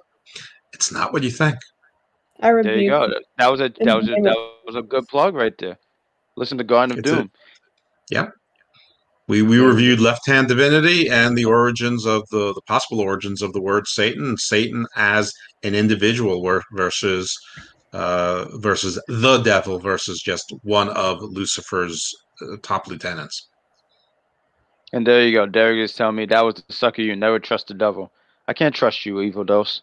But I'm glad you're on the show now. Mhm. So, uh, Lucha House Party take the L. MSK comes out, tell um, because they're gonna they're gonna be in the finals. They're gonna be in the finals or yeah, the semifinals. So, um, the brand arrives. Uh, Pete Dunne says, "I'm looking for Balor." They all come out together. Calls out Finn Balor. Finn Balor comes out. Yeah, pretty much says you're calling me out and you said you're not hiding, but it seems like you're hiding behind these clowns talking about play one, player two tag team. Um, they step out the ring for they step out the ring to leave the ring to Pete Dunne and Finn Balor. They share words, they exchange words. Have a face down. Edge comes out. Um, you know, when I heard Edge was coming out, uh, it was going to be an NXT this week. I said, "Oh, okay, he's going to tease this idea that he's going to be going for the NXT championship, which would put eyes on NXT a little bit more.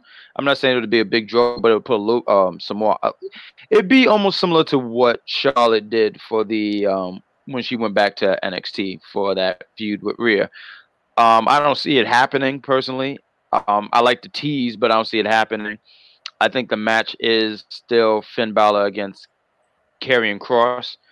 Um, because as good as a match that uh, no, I didn't forget because I didn't even get to that part yet. No, no, no, I didn't get to that part yet, Victor Nash. Just give me some time, brother. Give me some time. I forget that part. Because that part, Victor. Yeah, yeah.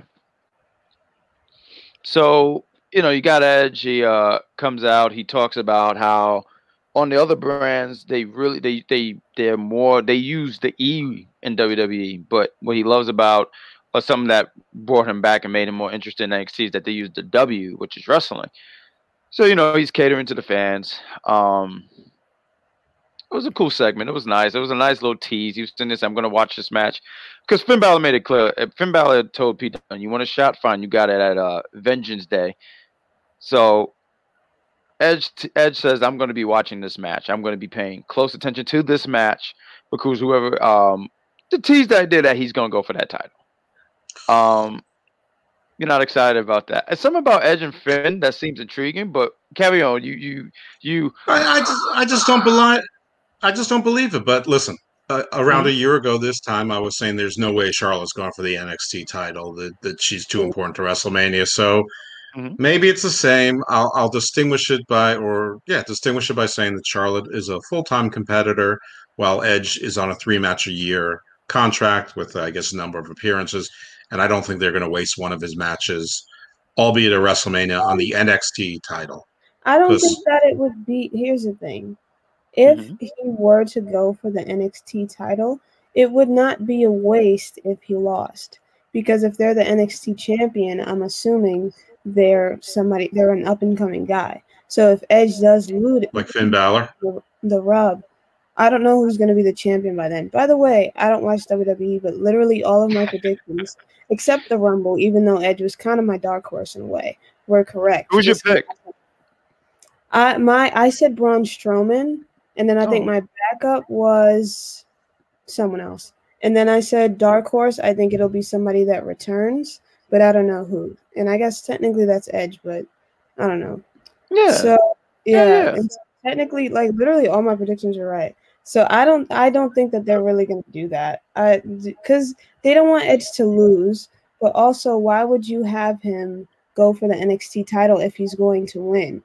So you, they don't want him on NXT. They want him on Exactly.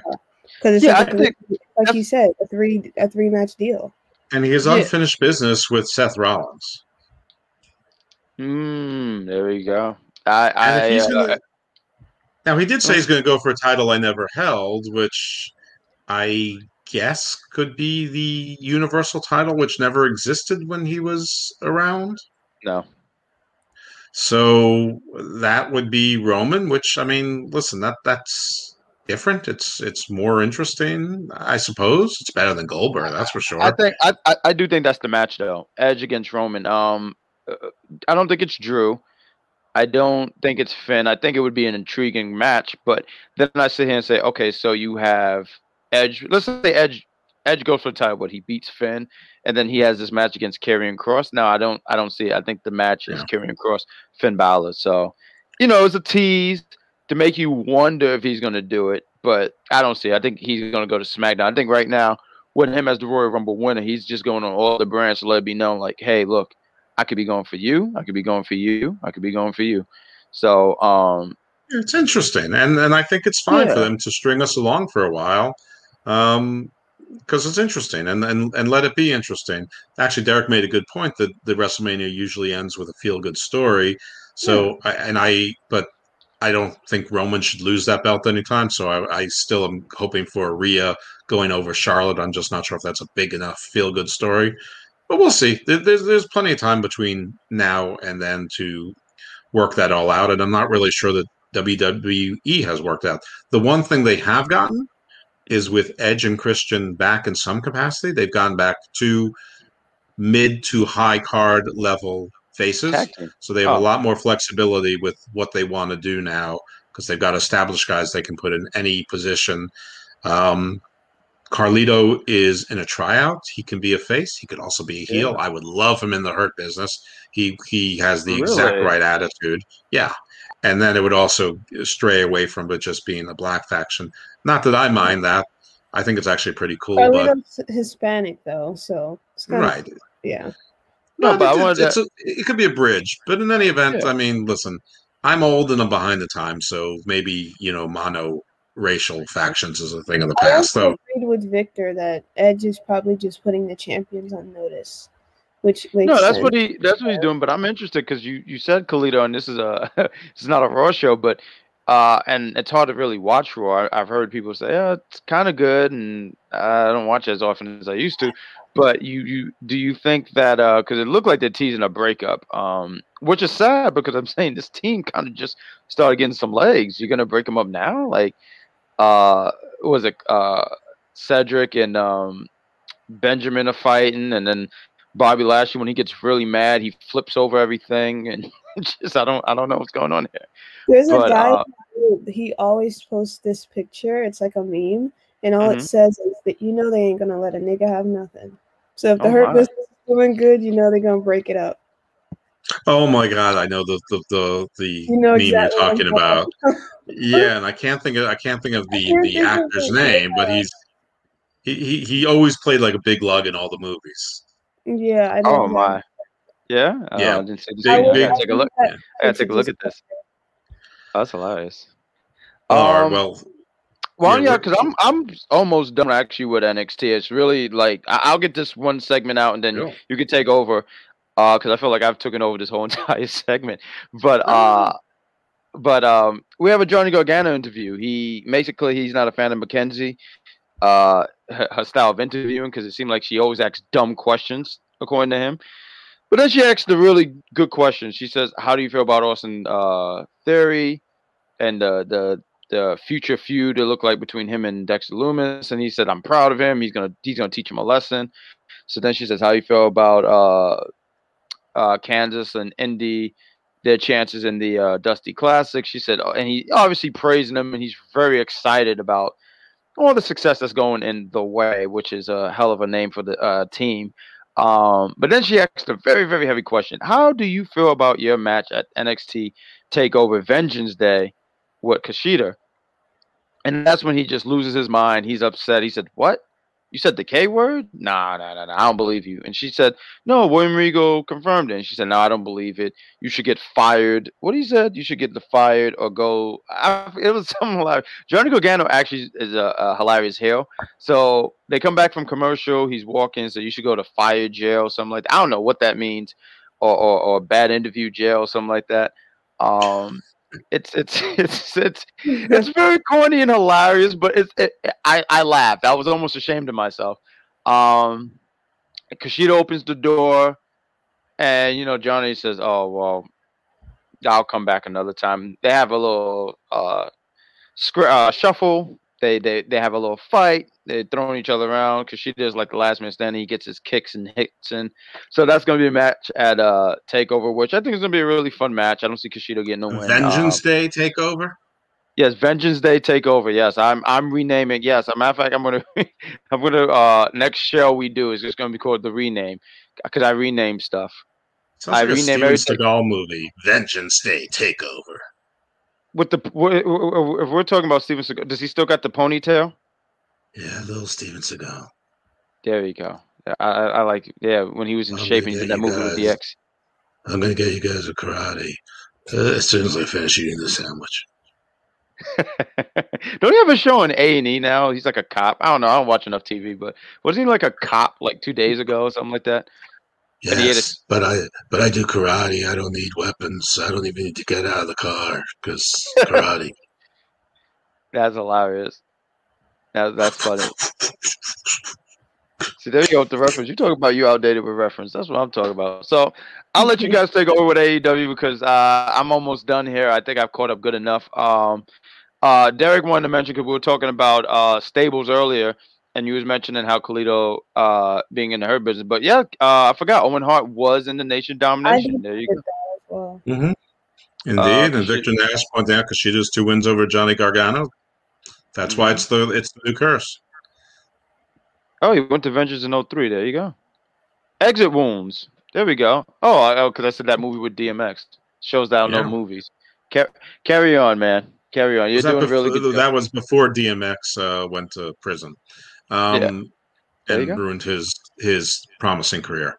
Um, okay, so or maybe made it. I don't know. All right, so we have Alex Marvez backstage. Uh, I've heard with, of him. Uh, Jericho and MJF, and uh, Jericho's carrying a cooler, presumably full of uh, bubbly. Um, they go into a room where the rest of the inner circle are already waiting, and they're going to celebrate. You know, we're all in it together. Sammy questions it. Are, are we really all in it together? Yeah, we agreed. Now, Jericho could have said, we had the three way match to determine the official team of the inner circle. We won it. So, yeah, this was the plan. You agreed to it. But no, they don't say that. Uh, and Sammy's like, you know, instead, Jericho's like, yeah, yeah, yeah, we won. And, but you guys were just, you know, you were just collateral damage. And Sammy goes, why are we always the collateral damage? Which is a good question, except for the point I just brought up. But since I wasn't in the room, no one brought it up. And Hashtag Taz. uh, no, not this time. Um, so anyway, Sammy gets upset and he leaves the room. Only Jericho goes to console him and chases him out. Not even his partner, Jake Hager. So I guess the tag team of Sammy Hager is, is over. I don't know what Sammy Hagar is going to do from now on. He'll find he'll have to find a new tag uh, tag team to support. Uh, anyway, this the second the second Jericho goes out, MJF says, "Guys, I think we all need to have a talk." Wardlow, would you get that? And Wardlow closes the door. So th- this, even though I was nitpicking, this was actually a good segment. This was well done, and this advanced the story. And MJF played it perfectly, and so th- this was really good. Now to the not so good. A wedding. Wrestling weddings are usually disastrous. Oh man. All I can say about this one is that it was worse than Lashley and Lana. No, no. Um, Yeah. Despite what anyone thought about that angle, um, this angle, I, I don't know. I mean, whatever. Can I, Th- this- hold on, can I enter? And I want you to carry on, but have there ever been a wrestling wedding that you actually kind of enjoyed or enjoyed? Because Uh, wrestling weddings always get a bad flop. You I know, they like always weddings, truthfully, because I love that soap opera bullshit that they love to do. Well, I thought I thought that Savage and Elizabeth I was thought good. that's what I you're gonna go thought, that, for. Yeah, because I thought the that Mad Dog hard. and Luna Vachon was okay, low is key there good. anyone this decade that you liked? Anyone this decade? Yeah. Sure, Sma- S- Smashley and Lana.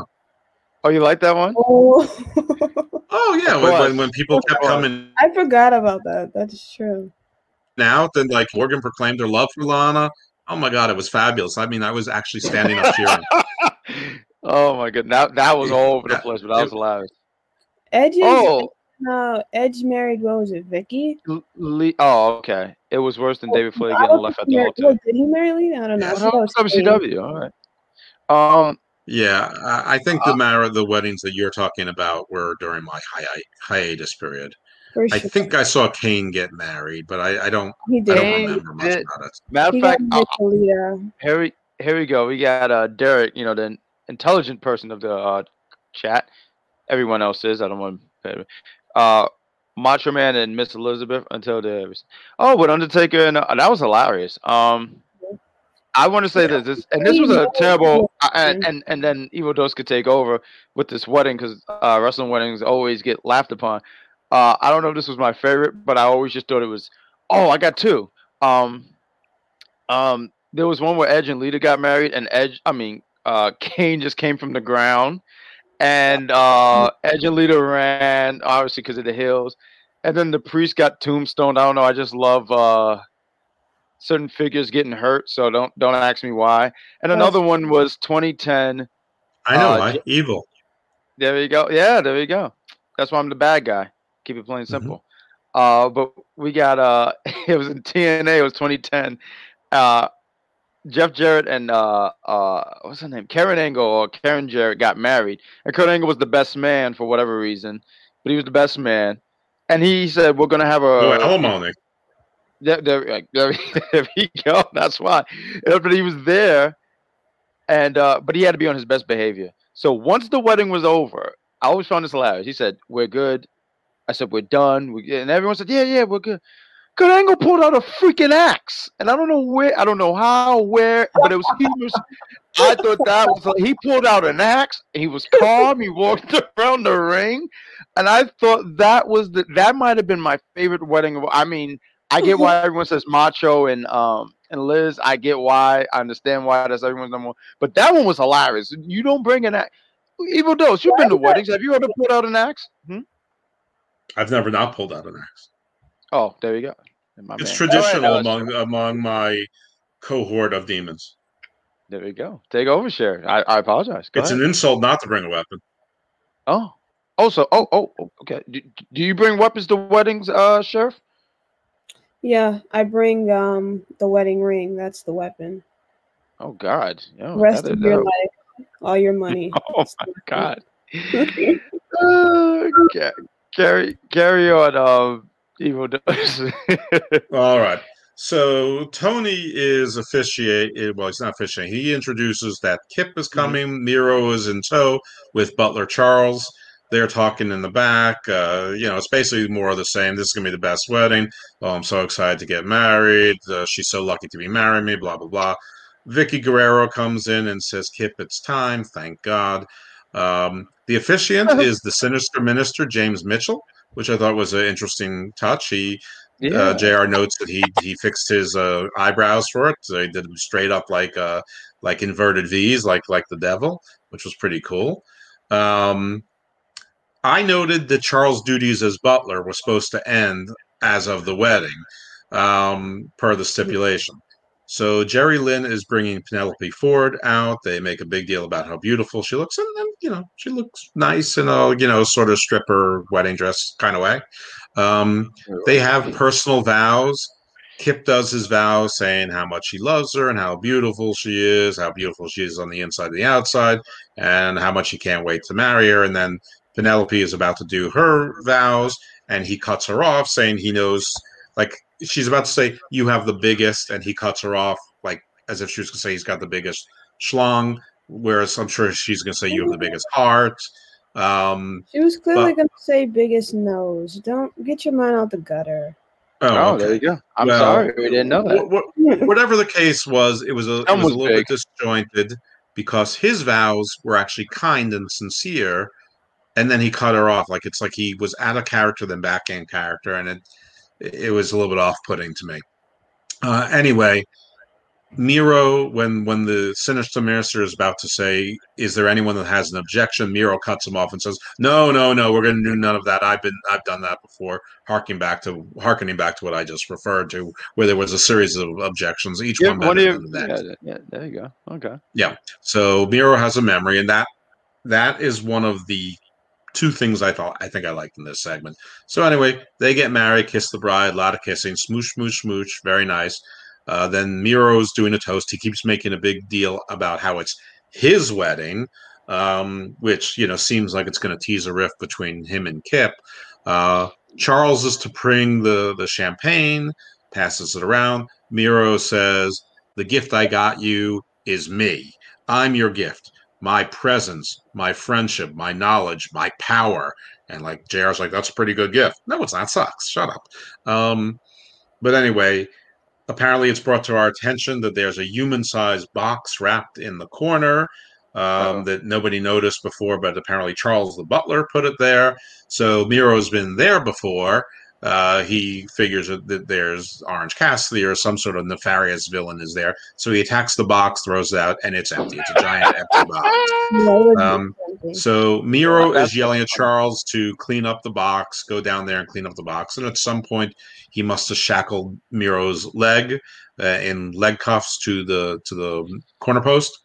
Um, and Kip, at that point, Chuck, I guess, realizes that since the wedding's over, his butlership has ended. The stipulation has been met, though nobody ever says it from commentary. They should have.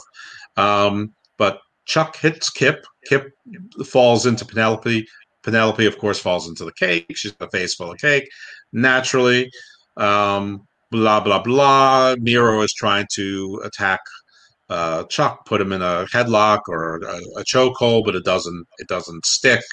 Um, Kip goes to punch Chuck. Chuck ducks and hits Miro, and of course, there's another tease about their separation at that point. Uh, and then we look behind us, and back out of the cake comes climbing out Orange Cassidy. So we've got the hollow cake again, the very same gimmick that Rusev used a year ago. He didn't even think to check the cake. Yep. So that's exactly right, Victor. So Cassie comes out of the cake, and with Chuck's assistance, they put Kip into the bottom of the bubbly reverse sort of uh, Death Valley driver, pile driver thing, and you know, and Kip is laid out. Blah blah blah blah blah, and then and Miro is all upset, and so you know we're teasing the the breakup between Miro and Kip, um, but this this story and feud shall continue. Yay! Oh, Um, yeah, that Sure. What did you think about this? That sucked. And I like wrestling weddings, but it was rough. Oh, okay. it went a real long time without anything happening. And I guess the trope that Miro was putting off was like, this is not cliche. I know you're just gonna put somebody in the box, or like, I know you're just gonna come out when they say, "Do you, does anybody have any objections?" And Miro was like, "I'm gonna put a stop to this," but I was like, "Well, can you not? Because this is boring, and I kind of want this to like speed up." Also, after they said I do, I was like, "Well, Chuck doesn't really have to listen to them anymore." Um, and so I thought it was odd that they didn't even think about that fact. They just kind of were just acting like, well, let's just tell Chuck to get our drinks and act like nothing ever happened. I'm like, well, you're setting yourself up for really anything. It was, uh, yeah, it's what I said. It was. So I. I, I- didn't see this obviously, but I'll sit here and say the only thing I think I like about this, I would have to see it. I mean, it don't sound like I missed much. Uh, one thing I was saying, say, uh, isn't um, I don't know if he's under contract, but I was actually in. Uh, I, I, I don't know. I'm sorry, I'm blinking on words here, but uh, when I saw James Mitchell there, I said, "Wait, does, isn't he with Impact?" But I guess not, because right, they killed him off or something like that. Because Impact has become a lucha underground now, like people are getting shot and stuff like that. Um, yeah, no, like well, people are I getting- mean, there there is this relationship with Impact, which you know, uh, why not expand to James Mitchell? But Right. I it is- forgot that. Right, right. it, it's also entirely possible that James Mitchell was only on an on appearance, you know, Right. payday anyway, as opposed to a contract. Uh, so Impact actually does quite a bit of that, including both Motor City Machine Guns, Matt Cardona presently, probably others that we don't know about. So you know, why not a guy that's only on now and now and again? So listen, I, I thought he was a, a, a nice touch. I wish he would stop unbuttoning his shirt at age 937, but uh, you know, maybe Would when you he gets let to him- Methuselah's. Would you would you let him in? Uh, because you seem like a kind of guy who you, you like prestigious people in the darker order. Would he be someone that would uh be one of your um minions? he could be up on one of the upper levels of the Dark Oh. Order, which is by upper level, it's it's the lower because the lower down, the more prestigious. Oh, okay. There, there you go. Uh, he, he could be, uh, he could be a my. I'm gonna say he's never really made. He didn't even make it to like Kevin Sullivan, Paul, you know, level, let alone Paul Bearer, Undertaker, Kane, Evil. All right. Okay, fair enough. Um, Yeah. What was I gonna throw out? I was just gonna say like the only thing I think I liked about that Rusev just knew about these, uh, like you said, these wedding cliches and stuff like that. I thought I thought that was actually really good because it showed he's but not. he an idiot. forgot the hollow cake. He came out of the hollow cake, Right, that was stupid. That was stupid. I I can understand that, but all the other cliches. and he's such a bad promo. He's so bad. Hmm. Fair enough. Left to his own devices, he's terrible. one. I thought his first one was good when I watched it when he came to AEW. But when I watched it back in retrospect, that segment was a train wreck. I don't know. Maybe I had my Miro colored glasses on back then. No, no, no. Everybody can come in once and say, the last place held me back, and now I can show what I'm going to do. Sure, that's Yeah, good, but it's not true. good. Everybody said it. I mean, even Cardona That's true. joked about it. He said, "Wait in fucking line." In in in in in the in the AEW, I mean, they bleeped it out. Um, Mhm. but you know, all I'm going to say is that sure, anyone can make that promo. Um, Sure. It, it it's like calling It's- someone fat. it's so just it's, it's just a go-to. No he got a valid point because like uh you know the first few times i think back in um i would say like maybe in the 90s or so when people would say it it was kind of like oh they referenced the other company. But now it's such a throwaway line that no one feels that anymore. Like rusev well, says it's be. It's at this point, it has to be shoot because I feel like fans don't really tend to want to buy in unless they actually buy in. Mm. And in order for that to really happen in 2021, there has to be some level that they actually agree with in real life. Like, like with with Hangman, everyone's depressed and drinking. It's a pandemic. So when Hangman started getting on his depressed cowboy stuff, everybody's like, "Yeah, I feel that, man. Pass the beer." But I'm I think with. Hangman, I think with Hangman, he was already drinking even before the pandemic. Actually, he was drinking way before that. Well, before we went to quarantine, but like, uh, yeah, Mhm. it's exactly what you said. And also, like you said, people like people who drink. So Is my man Derek spitting Yeah. facts again? There you go. There you go. Um, so then we were told that we have a major, major blockbuster announcement. Blockbuster is the actual word that they used. I thought they and were so closed. they take. Yeah, no, no, they're not announcements, just the video stores. So That's they, it. oh, okay. yeah, actually, it, it was it was not that long ago that the last blockbuster actually It's in closed. It was Alaska, a- right? It was, yeah, Alaska. That's right. mm, I, I yeah, you're very good. Um, so this was a segment from I guess the NBA pregame, postgame, halftime show, some NBA show where you got Shaquille O'Neal, Charles uh, Barkley, uh, Kenny Smith, and Ernie Johnson. Who popular show, popular show. I'll tell you that. Much. Oh God. I'm sure it's a popular show. I just don't know which. I, that crew is on a bunch of shows, so I don't know which show it was from.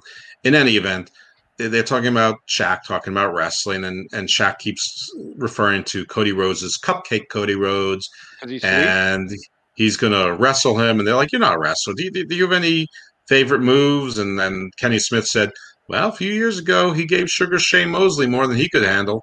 Um, or more than he wanted, and they're like, "That's true, that's true." Goes, "Oh, do you have a do you have a favorite movie?" He's like, "Yeah, it's the Black Tornado." And then Shaq goes up, and he's like behind the plexiglass. He's like, "I don't want to knock things over," and he proceeds to basically do a Judas effect and knock the glass over, and then uh, comes around and does sort of like a sort of a clothesline bad haymaker, but it doesn't matter. The man's a giant.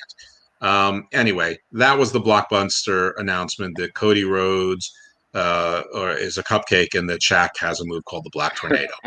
um, so What then- am I then- watching? Yes. Then they took us to the lumberjack match, Eddie Kingston versus Lance Archer. Um, match, match, match. Uh, a tag team apparently called Bear Country at some point played a significant role as faces. Uh, right before that, the referee was distracted by Kingston and somehow missed the blade putting up a picnic table and setting it up, or cafeteria table and setting it up in the corner of the ring, even though he was looking right at it, and and uh, you know for a momentary distraction. And apparently, you know, refs, of course, in wrestling are required to have zero peripheral vision. In any event, uh, the, the the Bear Country people uh, knocked either the blade or the butcher in through the table, and then the other one took him out, and then the other one took out the the, the butcher. Uh, anyway, after all this happened, Lance Archer just puts on his finisher, gets a three count right in the middle of Kingston, and God willing, or Satan willing, anyone willing, the Anunnaki, the Enki, uh, the the great Tao, the great Buddha, the the, the Veda, who all the gods new and old, uh, All together. th- this this feud needs to be over.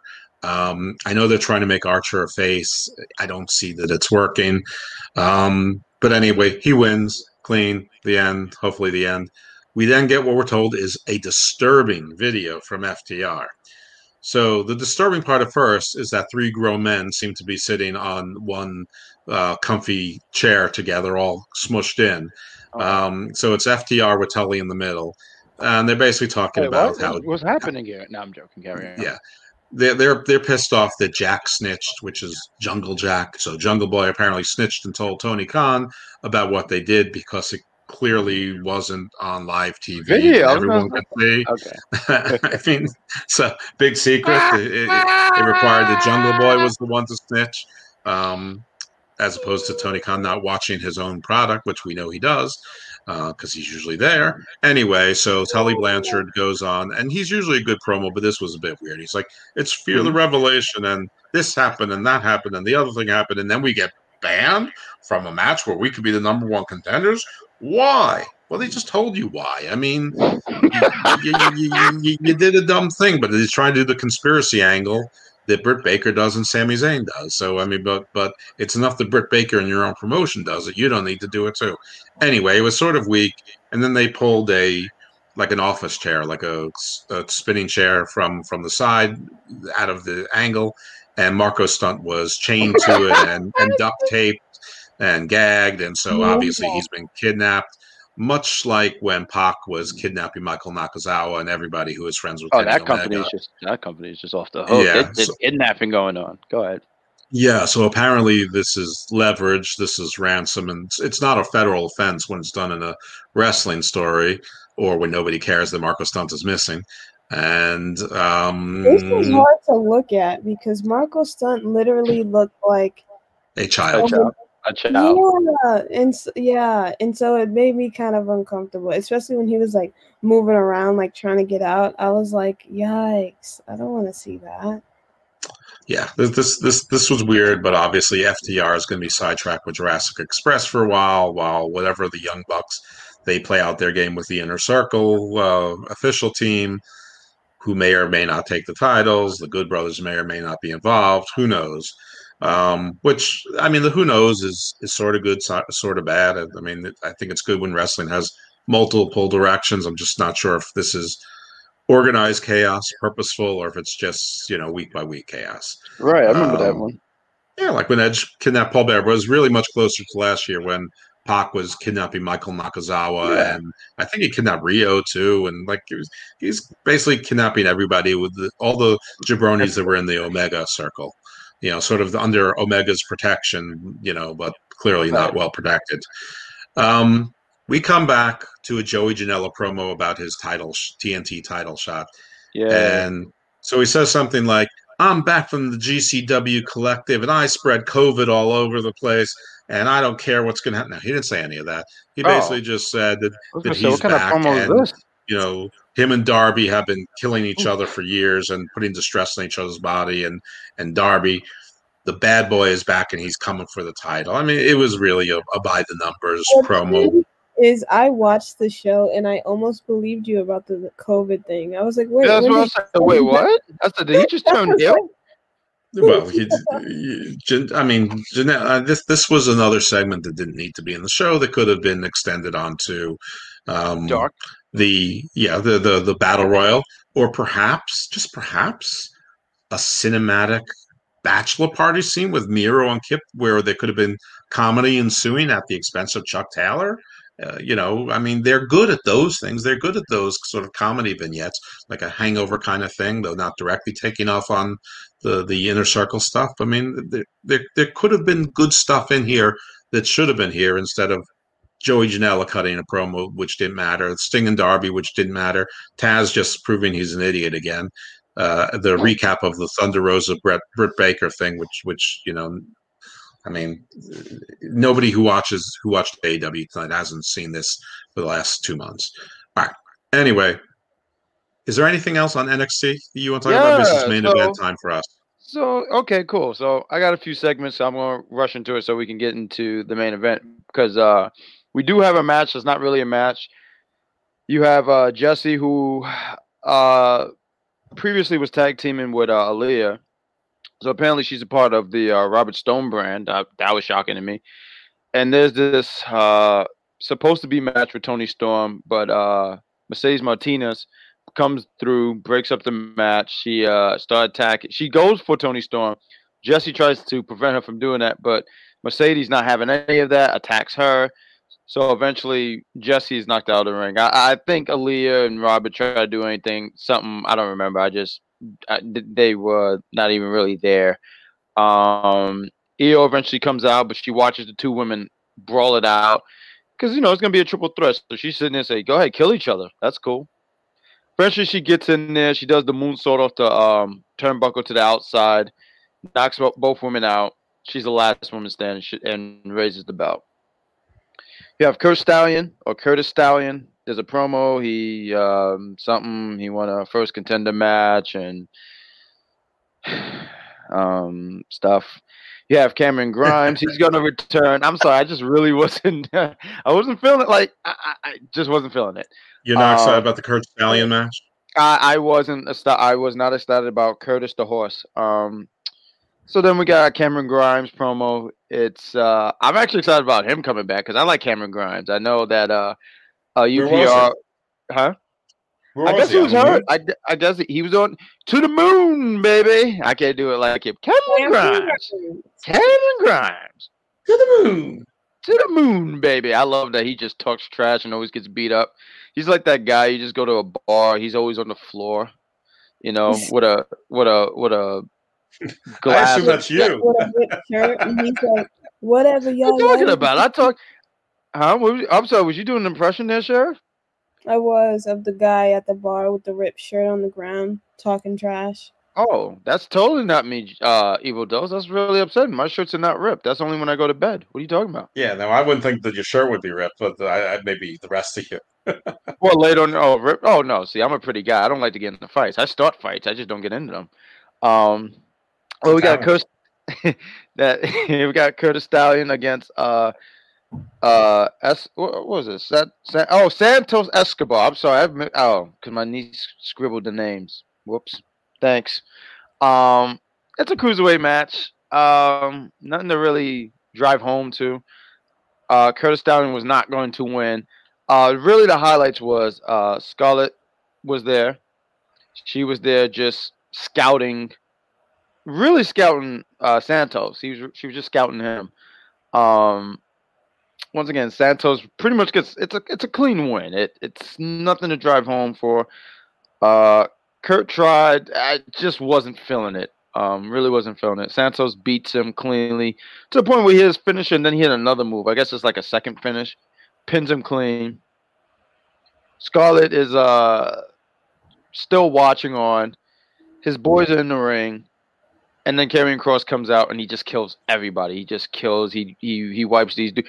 Victor, are you there? Victor Nash, are you there? Because this is the spot he was talking about. Yeah, you forgot the spot about. No, I didn't forget the spot. I took notes. I put this in order and I was prepared. But now and you're not here. Victor, I need you to write me something to let me know you're here because this is the spot. You waited for this. And now I'm here telling you this spot. I'm all out of water. So Carrying Cross out of water. I'm so lost without it. Hey, is that Sheryl Crow song? No, Air Supply. Oh, there we go. Oh look. Oh look. There, hey, see he's here. I called him out and he's here. Good job, Victor Nash. Thank you for being here still. Um, but he kills everybody, gets into Santos' face, tells him you could pretty much he, he threatens him. He says you can run um, get out of here. If not, then you're you're out of time. So it looked like they're gonna have a match. Uh, I, I listened to you on your uh, podcast, and I remember you was kind of like, wait, so what's the point of this? He's he's nowhere in, in the weight division to be competing against him. It all stems from Santos a few weeks ago sitting there saying, unlike Karrion Kross, unlike him, I could still keep the title, talking about how he got hurt and had to drop the title. So he already put his name in his mouth. So now Karrion is like, I bet I'm gonna I'm gonna make you regret those words. I'm gonna make you eat them words. So it looked like they're gonna have a collision, or maybe they're teasing it, but it looked like there's gonna be a collision. Because I think they, they they're trying to find something for him to do, and I guess apparently it's to kill a bunch of cruiserweights. Um, That's fine. That I guess vengeance uh, day, vengeance uh, shall be uh, the Devils. Which leads it to this segment and the main event. So I finally caught up with you guys. Uh, Edge happens to run to Karrion Kross. Karrion or Double K tells him like uh, you you you you're worried about Finn and Pete Dunne, but you need to be worried about me because you know this this right here this is it's doomsday for you. which leads into a really, really good main event. Um, I didn't really take notes at this point, but uh, Wait, undisputed Karrion era. Kross said that to Edge, or Edge said that to Karrion Kross? Karrion Kross said that to Edge, so he was letting him know that uh, you know, you're worried about these two, but you don't want none So, of Ed- this. so Edge is putting all the champions on notice, but Karrion Kross is counter putting Edge on notice. Oh yeah, and that's why I sit here and say that uh, that's not the match. That's not the match. Uh, Edge against. But it's Yeah. fine. Karrion Karrion Kross is is the heel that's not aligned with other heels. He's he's a heel unto himself. Women, Okay. winner gets women's title shot. Yeah, that was random, but I think that's what he said. You didn't mention. Oh, look, there we go. Yes, we did. That's you're you're you're either late or early, but I don't know when that that uh, Victor, the comment got- may be late. But, but yeah, Yeah, we, we no- named we also talked about Japan and the United States, He and did. I no, he did he my never- best to pronounce all those Japanese names as properly as I remembered Tony Schiavone saying them. And I said I was excited to see Riho. There we Yeah. go, Riho. There we go. Sure, because because I mean uh, she's a woman that's smaller than you. It's- yeah, she's 100% smaller than me. No, she's I very light. But like, what point wasn't she like ninety pounds? They were like really advertising she was ninety pounds. Yeah, with, with that belt on. She's smaller than AJ, and that's hard to do. Oh goodness. So I'll end it with this as uh, I was very late to the party. We have Undisputed Era against Tommaso Ciampa and Timothy Thatcher. Oh my god, it's when I said Thatcher, there was so much spit. Um really hard hitting match. It was a really good match. It was a really it was really good. I thought this was actually uh I think I would I could confidently say this was match of the night. Uh the Undisputed Era boys really putting their work in. Same thing with Tommaso and Timothy. Um very hard hitting. Um I can't I me said maybe Undisputed Era. I didn't think they would win it, but I said maybe they get so close and they don't win. Like they just come just short. But Tommaso Ciampa and Timothy get it. Uh, there was this, I believe, yeah, I believe it was this. Uh, Timothy grabs uh, Roddy and he just slaps him. I mean, really slaps the taste out of his match. It was a really good. it was a real like when he slapped. That's a goodness. These guys are really hitting each other. Um, there was this really cool spot where Adam Cole has the figure four, figure four, and then you have uh Roddy hits like the lion tamer. He calls the stronghold, and they both had the submission on the other tag team, and I believe Tommaso breaks out of it, and then he breaks up the uh, Adam Cole submission. One of the things I noticed lately uh, with uh, Tommaso is that he's been growing his hair out, and it's kind of weird because it's like right here and then slightly right here. I don't know what's going on. Maybe he just said F it and just wanted to grow it like that. I don't know. I just something I noticed because he's usually clean shaven, but uh, I guess he just says the hell with it. Um, it was a really good match. A really good match. Um, there's a spot where I I forget which undisputed. I think it was Roddy. He goes to try to hit um Ciampa, but Ciampa, uh, but uh, Timothy, I guess, push him. He sacrificed himself, and just when Roddy's getting in the ring, hitting with Willow's bell and uh, pins Rod- Roderick Strong. I really thought it was a really good match. That's a match I was say if there was anything to watch back on NXT, the stuff with Edge was cool. Um, anything with Finn, I think is really, really good because uh, he just brings a whole nother. I like this aggressive, uh, aggressive Finn. So anything with Finn is usually pretty decent. And I thought this match was actually really good. So if there was a match to look into, um, the cruiserweight stuff didn't really do it for me personally. Uh, I thought that women's tag match was really good too. That opener, I thought was a good opener. So there was some fine stuff. I thought NXT was better than last week, where last week I felt kind of bored. I felt like, oh, cool, yay. And there was some stuff right here. I felt like like I'm making this sandwich and everything else is warm but the bologna. Like this bologna fell on the floor and I put it in my sandwich anyway. Like that uh Curt Stallion match. He just didn't do it. He didn't do it for me. But NXT was a good show. But I digress and I give the floor to you guys to talk about AEW. All right. Well, it's main event time. This is Kenny Omega, the AEW champion, and the Good Brothers, the Impact Tag Team champions, versus Jon Moxley, Pac, and Phoenix. So it's a match. This is really a tale of, of two matches as far as I was concerned. The first 10 minutes were sort of slow to develop, a little bit choppy, and, and a little bit boring. Um, but right around the time when Omega Gallows and Anderson are all in the ring. I think triple teaming. Um, I, I think it was Moxley. Don Callis says there are two of the best professional wrestlers in the world in Kenny Omega and Karl Anderson in the ring, and Doc Gallows is standing right there. So he, he sort of buried his guys, but of course the AEW commentary didn't didn't do that. They said there are six of the best professional wrestlers Oh uh, in, in the ring right now, which is what they should have said. I mean that that that's their job. Their job isn't to say, "What about Gallows?" But I, I would have marked out if somebody if there was like a you know a, like a snide you know a, announcer there, and then they said, "You, you, just buried Gallows." Um, but anyway, Not necessarily wrong either. Eh, Well, it's yeah.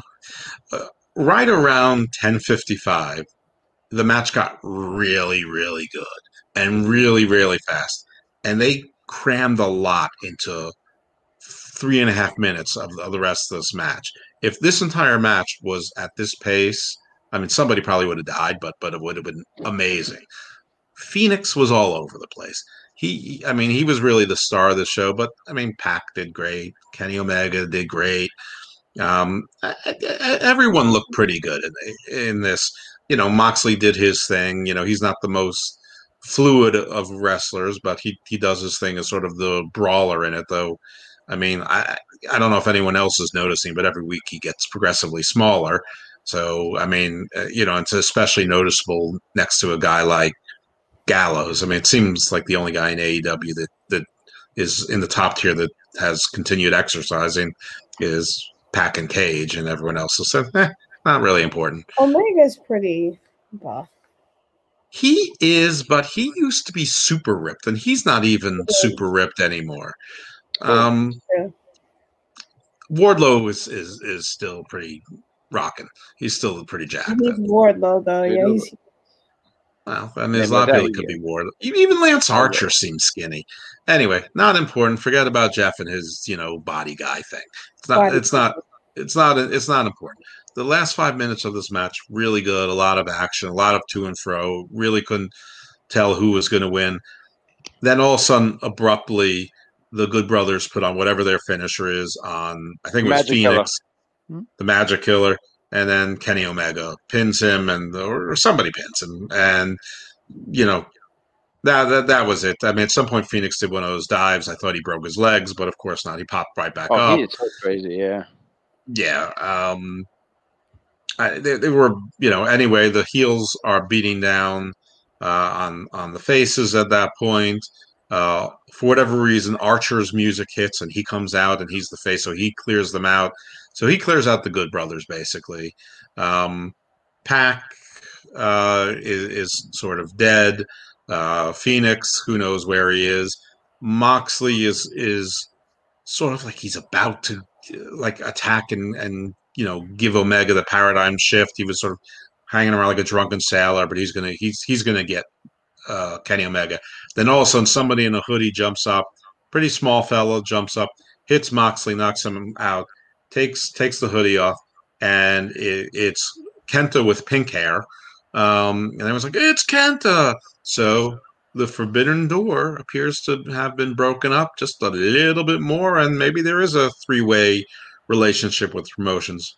How wide and how deep, we don't know. But for but for tonight and tomorrow, the internet will be a buzz, uh, and I guess in the future we'll we'll see how wide and how deep and how well three promotions can promote together. Um, I'm sorry, you're right, Victor. It's 9:55. Um, I I'm used to- I'm used to shows ending at 11. Um, and it was my mistake because when I typed the notes, it said five of. So it, it's just that that was just a my mistake. Um, and Omega was nodding at Kenta, um, you know, as if they're st- you know Bullet Club allies, which is a little bit weird because Jay White just a couple days ago cut a promo about how their Bullet Club was the real Bullet Club, not these knockoffs. That him and Kenta's Bullet Club was the real deal, not these knockoffs. Now, whether that was a swerve to throw us off, I don't know, or whether the coordination is, is sort of day by day. I don't know. I know Kenta's been stuck in the United States, and the lockdown in Japan has just been extended, and the Moxley Kenta match has been res- reset from uh, Japan to Los Angeles to the uh, the New Japan North American Dojo. So maybe things change. Maybe maybe this is a one of the few nice side effects of COVID for the wrestling universe. Maybe this was planned. Who knows? I'm sure we'll find out in the future. But for, for tonight, the wrestling world is a buzz with that that finish. Mm-hmm. And listen, rightfully so. This this is fun. Three promotions working together, which could easily spill into others. I mean, technically, if you can, if you count AAA, that's four. If you count Stardom, that's five.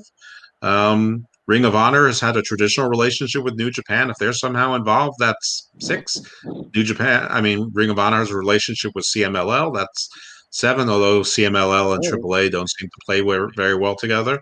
Right. Um, who knows? And nobody knows where NWA stands with anything. So, you know, we do have Thunder Rosa and Serena Deebs still there. And so, and the NWA title is still defended usually on AEW. So, you know, maybe, you know, there's eight. Uh, I mean, it's possible. Who knows? History speaks against these things, but right now, today, we're not in history. We're, we're in now. So right now, everybody have fun. Even me, even Evil Dose has to say have fun. Enjoy it. It's not just any like companies working together. It's two, essentially two major. Because I would say there's one, two, there's three major companies. There's WWE, AEW, and New Japan. Even though someone told me today AEW was an independent, which was the dumbest thing I ever heard but it's like major. Yeah, like that's dumb. It's too major, I would say. So that's New Japan and AEW, which I guess in the territory days that technically happened, but you don't. And A and WWE collaborates with people, but their form of collaboration is just not collaboration. It's like ECW. They acquired them. They acquired WCW. They practically acquired Evolve. Like they don't necessarily collaborate. Um, especially not people think are on their level that will cross pollinate and I guess get bigger.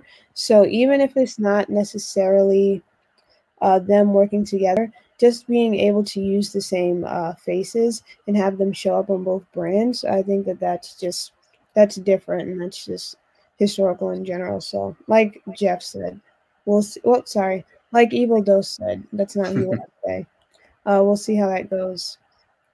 Yeah, I think it's actually intriguing um, I saw the pictures and I said, "Oh, it looked like uh, like uh, something's happening here." Um, because I think we all knew about the uh, like it was almost like New Japan and AEW don't never work together. They were making it like that would never be a thing, and a lot of people were just saying, "Give it time, give it time, give it time."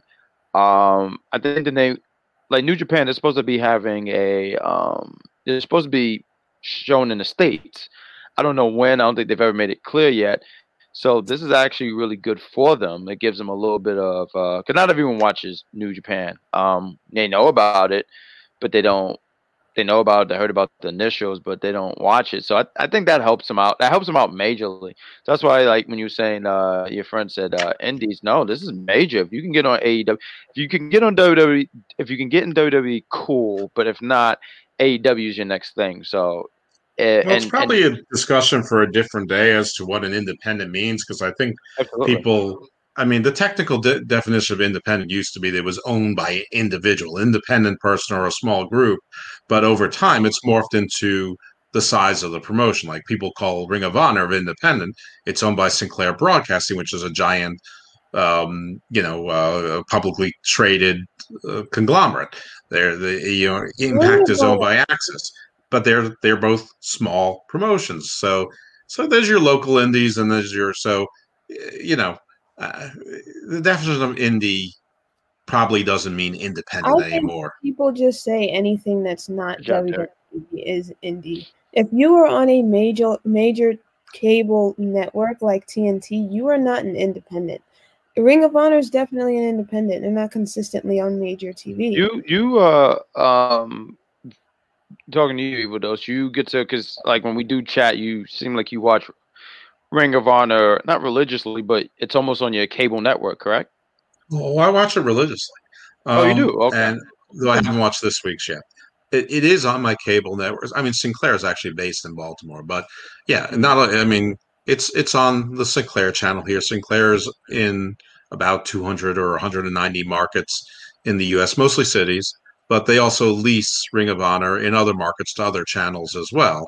Um, like I know in Atlanta, it's on local Fox or whatever. So it's RCW station here, but it's actually on oftentimes two, three, four, sometimes five times a week, not even announced because they just sort of throw it on whenever they've got an empty slot. Like it used to like where there used to be like the the telecommercials, um, the infomercials. Um, anyway, it, it's not particularly important. Again, I you know I think the definition of indie needs to be readjusted to mean the size of the promotion. Because Tamara's absolutely right. If you're on a major uh, the cable channel, doesn't matter how many people own you or don't own you. You're not you're not what anyone thinks of an indie. When people think of an indie, they think of a high school garage, you know, 20 uh, or gym, 25 people, 40 people, 110 people showing up you know, light bulb tubes, you know, uh, no stories, no continuing. I mean, anything with episodic TV, arguably, is is not really an indie. Um, so anyway, it, it, it it's not something that we need to decide here, but I think that we can agree that that although independently owned by Pervez Khan, AEW does not fit any traditional thought of an indie, and neither does New Japan, which is owned by a big company and Impact is owned by a big company too. Uh, and New Japan has been talking about a North American TV deal. They haven't announced anything yet. Who knows what it is? But imagine if it's TNT or TBS, then obviously this is going to be a long term relationship. If it turns out to be Spike or something like that, maybe not so much. I mean, you know, right. who knows? Um, is it just Kenta and they did a favor for Kenta? Maybe.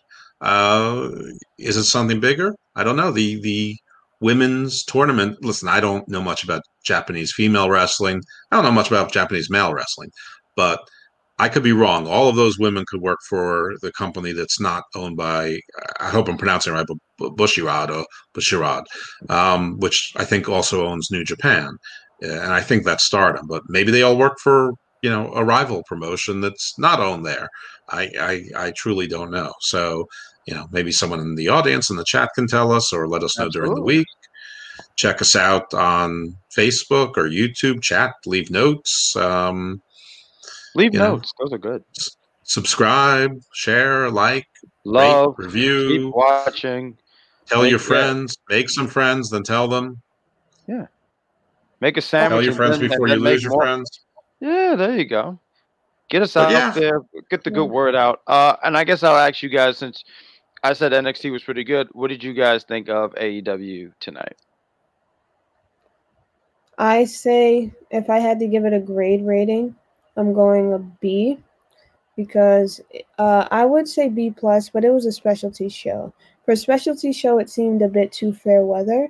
Um, the opener was probably my favorite. I liked the Britt Baker match, and and I liked the uh, main event. Um, so I think it did what it was supposed to do. It gave me enough to enjoy. So a B.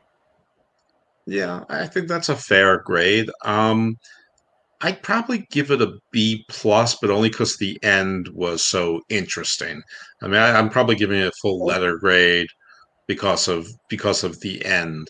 Um, I, have said it many times. I'm a sucker for a battle royal. This was no this was no exception, and, and I must say, what four times I wanted it to be longer because I love. I'm a sucker for battle royal. I also think that it probably should have been longer.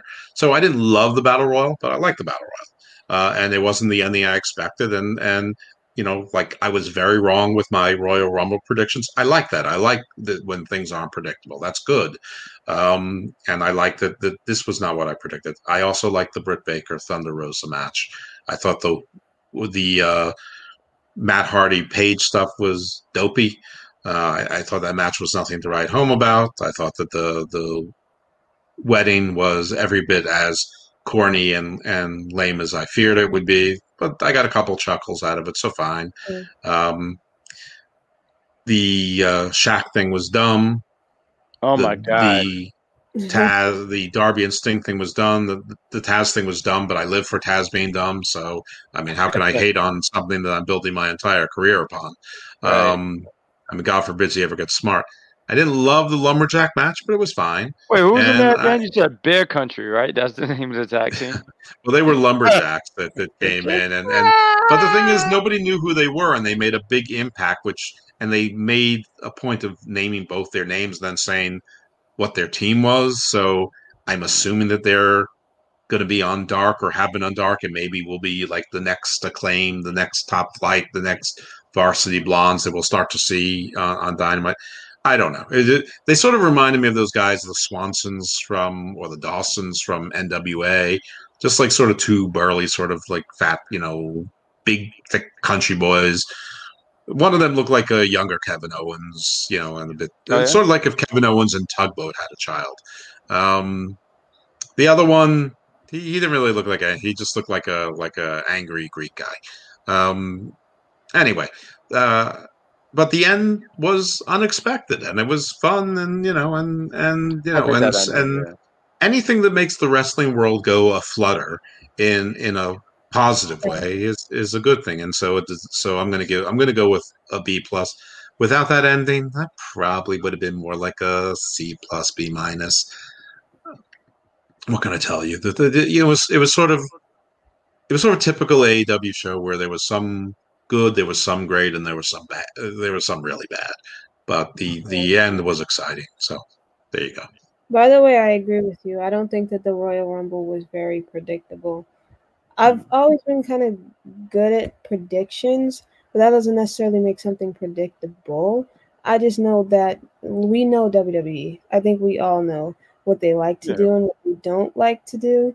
And so, just based on that knowledge, I was like, well, they're not going to do this, and they're certainly not going to do that. So then it just became a process of elimination. If that made sense.